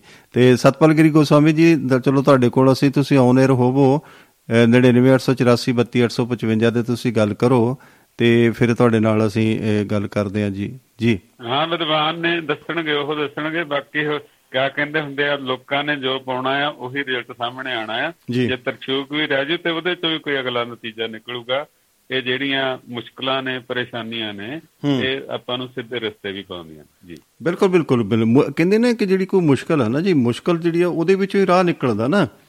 ਕਿਉਂਕਿ ਜਦ ਤੱਕ ਬੰਦਾ ਜਦ ਤੱਕ ਬੰਦਾ ਮੁਸ਼ਕਲ ਚ ਨਾ ਆਏਗਾ ਉਹ ਕਦੀ ਰਾਹ ਢੂੰਡੇਗਾ ਨਹੀਂ। ਉਹ ਕੰਫਰਟ ਜ਼ੋਨ ਦੇ ਵਿੱਚ ਹਮੇਸ਼ਾ ਉਹ ਆਪਣੇ ਆਪ ਨੂੰ ਜਦੋਂ ਸਮਝੇਗਾ ਜਦੋਂ ਉਹ ਕੰਫਰਟ ਜ਼ੋਨ ਦੇ ਵਿੱਚ ਹੀ ਅ, ਅ, ਹਮੇਸ਼ਾ ਰਹੇਗਾ ਤੇ ਉਹ ਅ, ਅ, ਉਹ ਕ- ਉਹਨੂੰ ਕਿੱਥੋਂ ਪਤਾ ਲੱਗੇਗਾ ਕਿ ਉਹ ਕੀ ਕੀ ਕਰ ਰਿਹਾ ਜੀ? ਸੋ ਅ, ਬਹੁਤ ਮੁਸ਼ਕਲ ਅ, ਹੁੰਦੀ ਹੈ ਕਿ ਜਦੋਂ ਮੁਸ਼ਕਲਾਂ ਦੇ ਵਿੱਚੋਂ ਦੀ ਆਪਾਂ ਜ਼ਰੂਰ ਲੰਘਣਾ ਆ ਤੇ ਸਤਪਾਲ ਗਿਰੀ ਗੋਸਵਾਮੀ ਜੀ ਜਿਹੜੇ ਨੇ ਉਹ ਸਾਡੇ ਨਾਲ ਜੁੜ ਚੁੱਕੇ ਨੇ ਜੀ। ਐਸੋ ਲੈਨੇ ਉਹਨਾਂ ਦਾ ਵਿਚਾਰ ਜੀ। ਸਤਪਾਲ ਗਿਰੀ ਗੋਸਵਾਮੀ ਜੀ ਸਤਿ ਸ੍ਰੀ ਅਕਾਲ ਜੀ। ਜੀ ਆਇਆਂ ਨੂੰ ਜੀ। ਅਹ ਸਿਰਫ 5-7 ਮਿੰਟ ਸਾਡੇ ਕੋਲ ਰਹਿ ਗਏ ਨੇ ਤੇ ਤੁਸੀਂ ਜਰੂਰ ਗਰਾਊਂਡ ਜ਼ੀਰੋ ਤੇ ਸਾਡੇ ਨਾਲ ਸਾਂਝ ਜਰੂਰ ਪਾਓ ਜੀ। ਸਤਿ ਸ੍ਰੀ ਅਕਾਲ ਜੀ। ਧੰਨਵਾਦ। ਸਵਾਗਤ ਜੀ ਸਾਰੇ ਸਰੋਤਿਆਂ ਨੂੰ। ਪਿਆਰ ਭਰੀ ਸਤਿ ਸ੍ਰੀ ਅਕਾਲ ਨਮਸਕਾਰ। ਸਤਿ ਸ੍ਰੀ ਅਕਾਲ। ਪਰਮਾ ਜੀ ਨਮਸਕਾਰ ਜੀ। ਨਮਸਕਾਰ ਜੀ।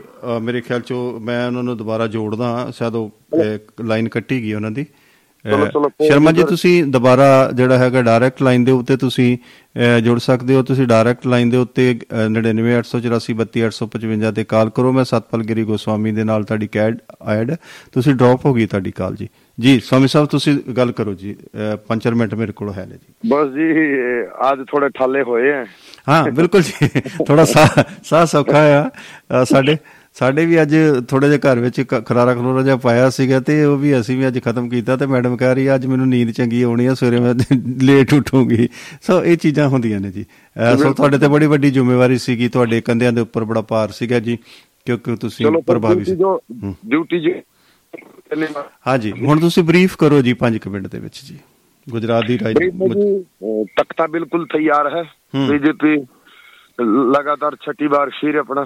छठी बार फिर अपना सरकार बनाने की अगस्तर है ਅ, ਚਲੋ ਜੀ कल नवासी सीटों पे मतदान है ਹਾਂ ਮੇਰੇ ਖਿਆਲ ਚ ਜਿਹੜੇ ਉਹਦੇ ਦੇ ਅਹ, ਆਮ ਆਦਮੀ ਪਾਰਟੀ ਦੇ ਜਿਹੜੇ ਅਹ, ਮੁੱਖ ਮੰਤਰੀ ਦਾ ਚਿਹਰਾ ਅਹ, ਉਹ ਵੀ ਉਹਨਾਂ ਦੇ ਵੀ ਮੇਰੇ ਖਿਆਲ ਕੱਲ ਜਿਹੜਾ ਹੈਗਾ ਭਵਿੱਖ ਕੈਦ ਹੋ ਜਾਏਗਾ ਜੀ ਹੈ ਨਾ हाँ जी बिल्कुल कल सात सौ चौरासी उम्मीदवारों का ईवीएम में भाग्य कैद हो जाएगा जी ਜੀ नवासी सीट चौदह जिलों में मतदान होगा चाल साहब जी कल ਜੀ और सरकार की तरफ से पूरी तैयारी है चुनाव आयोग से ओर से ਹੂੰ पूरी बस जी। अभी प्रसादा प्रसूदा पचा के आए हैं फिर मैं बोला चलो मैं आज थोड़ा रिलैक्स हो गए चलो मोहम्मद जाल साहब जी तो कई दिन हो गए चलो गल कर दी चलो ਨੇ ਬਿਲਕੁਲ ਜੀ ਕੱਲ ਉਧਰ ਵੀ ਯਾਦ ਕੀਤਾ ਜਾ ਰਿਹਾ ਸੀਗਾ ਜੀ ਤੁਹਾਨੂੰ ਅਹ, ਪਰ ਜੀ ਅਹ, ਚਲੋ ਆਪਾਂ ਗੱਲ ਕਰੀਏ ਤੇ ਤੁਸੀਂ ਅੱਜ ਅਹ, ਇਹੋ ਹੀ ਕਹਿ ਰਹੇ ਜਾਂ ਜਿਵੇਂ ਅਹ, ਫਿਰ ਜਿਵੇਂ ਜਗਵੰਤ ਖੇੜਾ ਜੀ ਪੁੱਛ ਰਹੇ ਸੀ ਅਮਰੀਕਾ ਤੋਂ ਕਿ ਜੇ ਬਾਈ ਦਾ ਵੇ ਗੁਜਰਾਤ ਦੇ ਵਿੱਚ ਕਿਸੇ ਨੂੰ ਬਹੁਮਤ ਨਹੀਂ ਮਿਲਦਾ ਤਾਂ ਫਿਰ ਅਲਾਈਅੰਸ ਕਿਦਾ ਕਿਦਾ ਹੋਏਗਾ? ਤੁਸੀਂ ਤੇ ਫਿਰ ਗੱਲ ਸਪਸ਼ਟ ਕਰਦੇ ਹੋ। ਨਹੀਂ 100% 100% ਉਹ ਉਹ ਸਥਿਤੀ ਨਹੀਂ ਆਏਗੀ ਜੋ ਖੇੜਾ ਸਾਹਿਬ ਬੋਲ ਰਹੇ। ਆ ਖੇੜਾ ਸਾਹਿਬ ਜੀ ਤੁਸੀਂ ਸਿੱਧੇ ਤੌਰ ਦੇ ਉੱਤੇ ਗਰਾਊਂਡ ਜ਼ੀਰੋ ਤੋਂ ਸੁਣ ਲਈ ਇਹ ਗੱਲ ਵੀ ਇਹ ਸਥਿਤੀ उसका एक कारण है चाल साहब जी। यहाँ वो ना त्रिशुम गांधी यहाँ आमनो सामने मुकाबला जैसे मैंने कई बार आपके मन से साझी भी की है बातें। हम्म। पहले आपने पहले जोरदार चुनाव उठाया था लेकिन अभी आप पार्टी बिल्कुल बैकफुट पे है। जी बिल्कुल। शायद शायद मेरे हिसाब से खाता खुले भी या ना भी खुले। जी। तो सूरत साइड में कोई एक दो सीट चाहे आ सकती है सूरत के आजू बाजू में। हम्म हम्म, हम्म। एक दो सीट है उनपे थोड़ा ज़ोर है उनका क्योंकि वो जो कॉर्पोरेट के अ, चुनाव हुए थे उसमें भी पच्चीस सत्ताईस सीट जी- जीती थी उन्होंने जी बिल्कुल बिल्कुल जी बाकी कोई ज्यादा प्रभाव नहीं करेगा बाकी का मुकाबले में चल सब कांग्रेस ही रहेगी ਅ, ਬਿਲਕੁਲ ਜੀ ਅ, ਅ, ਬਿਲਕੁਲ ਜੀ ਵੀ ਅ, ਗੱਲ ਕੀਤੀ ਗੱਲ ਕਰਦੇ ਸੀਗੇ ਕਿ ਜਿਵੇਂ ਅ, ਖੜਗੇ ਜੀ ਨੇ ਅ, ਇੱਕ ਬਿਆਨ ਦਿੱਤਾ ਸੀਗਾ ਕਿ ਮੋਦੀ ਸਾਹਿਬ ਨੂੰ ਅ, ਜਿਵੇਂ ਗੱਲ ਤਾਂ ਉਹਨਾਂ ਨੇ ਸ਼ਾਇਦ ਹੋਰ ਤਰੀਕੇ ਨਾਲ ਕਹੀ ਸੀਗੀ ਕਿ ਨਹੀਂ, ਰਾਵਣ ਵਾਲੀ ਜਿਹੜੀ ਦੇਖੋ- ਗੱਲ- ਉਹਦਾ ਕੋਈ ਅਸਰ ਤਾਂ ਨਹੀਂ ਪਿਆ? ਉਲਟਾ ਅਸਰ ਜਾਂ ਸਿੱਧਾ ਅਸਰ ਕੋਈ ਪਿਆ ਜੀ ਉਸ ਬਿਆਨ ਦਾ ਜੀ? ਇੱਕ ਹਰਿਆਣਵੀ ਮੇ ਤਾਂ ਕਹਾਵਤ ਹੈ ਜੀ ਬੂਆ ਜਨ ਨਾਲ ਤਿਆਰ ਦੀ ਫੂਫਾ ਲੈਣ ਆ ਗਿਆ। ਕੀ ਕਹਿੰਦੇ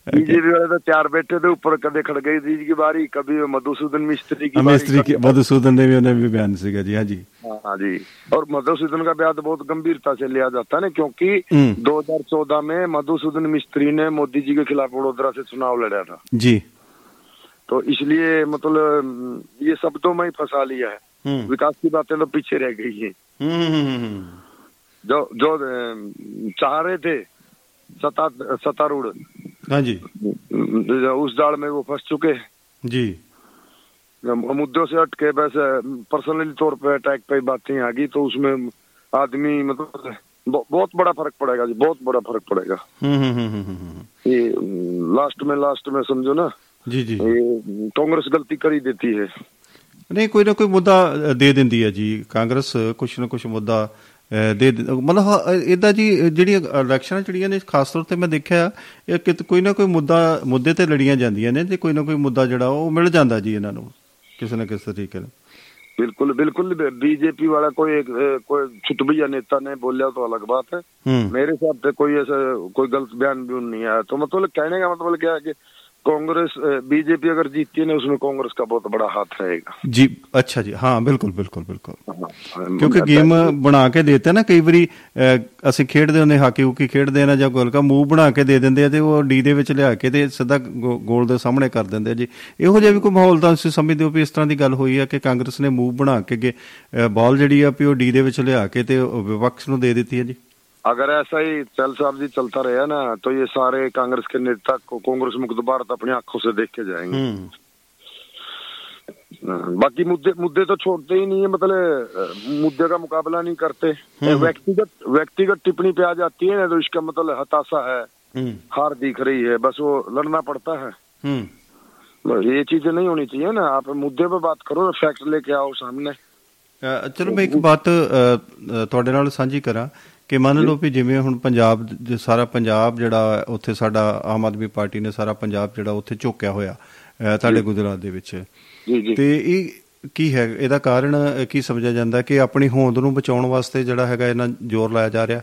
ਕਿ ਜੇ ਜੇ ਮੰਨ ਲਓ ਕਿ ਉੱਥੇ ਬੀਜੇਪੀ ਦੀ ਜਿੱਤ ਹੁੰਦੀ ਆ ਜਾਂ ਕਾਂਗਰਸ ਦੀ ਜਿੱਤ ਹੁੰਦੀ ਆ ਜਾਂ ਭਾਰਤੀ ਜਨਤਾ ਪਾਰਟੀ ਦੀ ਜਿੱਤ ਹੁੰਦੀ ਹੈ ਤੇ ਜਾਂ ਜਿਹੜਾ ਹੈਗਾ ਆਮ ਆਦਮੀ ਪਾਰਟੀ ਦੀ ਜੇ ਜਿੱਤ ਹੁੰਦੀ ਆ ਜਾਂ ਹਾਰ ਹੁੰਦੀ ਆ ਤੇ ਉਹਦਾ ਜਿਹੜਾ ਰਾਜਨੀਤਿਕ ਭਵਿੱਖ ਕੀ ਹੋਏਗਾ ਜੀ? ਇੱਕ ਛੋਟਾ ਜਿਹਾ ਸਵਾਲ ਆ ਜੀ। ਦੇਖੋ ਜੀ ਸਵਾਲ ਇਹ ਹੈ ਸਿੱਧਾ ਔਰ ਸਪਸ਼ਟ ਬਤਾਉਂ ਆਪਨੇ आप पार्टी है ना, बीजेपी बीजेपी के तो विरोध में है ही है, कांग्रेस के विरोध में है। दोनों मिलके मारेंगे इसको। दोनों मिलकर रणनीति बना के, भैया तू या मैं। तीसरा को कोई पार्टी का वो चांस ही नहीं है। नहीं क्षेत्रीय दल का, नहीं आपका कोई। आप, आपकी जो होंद बचाने की कोशिश है, लेकिन गुजरात में नहीं बचेगी वो और बिल्कुल मनोबल टूटेगा उनका इस चीज़ पे, क्योंकि इलेक्शन 130 प्लस होना है जी। आप देख लेना, आठ तारीख को फिर मिलेंगे। चल साहब जी। हेलो। नहीं, भी हम मिलते रहेंगे। आठ तारीख की तो बात क्या है? इसमें अभी पाँच तारीख वाली इलेक्शन है और बीच में, बीच बीच में बातें तो लगातार आपसे करते रहेंगे ना। अब थोड़ी आपको रिलैक्सेशन है कि आपकी जो टेरिटरी है थोड़ी सी उसमें राहत है आपको कि आपके ज़्यादातर इसी पहले दौर में ही आपका जो डिस्ट्रिक्ट का वो आया था है ना? नहीं बीजेपी ने बहुत ज़ोर लगाया दल साहब जी ऐसा नहीं है कि देखो हँसी मज़ाक की बात अलग है कोई ईवीएम का नाम लेगा को कुछ। इस तरह रिपीट होंगे रहते ने जो अभी जब समझो कि आप भी हार जाएगी कांग्रेस भी हार जाएगी तो आपका तो मैं पहले ही बता देता हूँ। हम्म। जैसे ही वो ज़ीरो होगी या एक या दो सीट आएँगी तो समझ लो वो ईवीएम पर भांडा फोड़ेंगे। जी जी।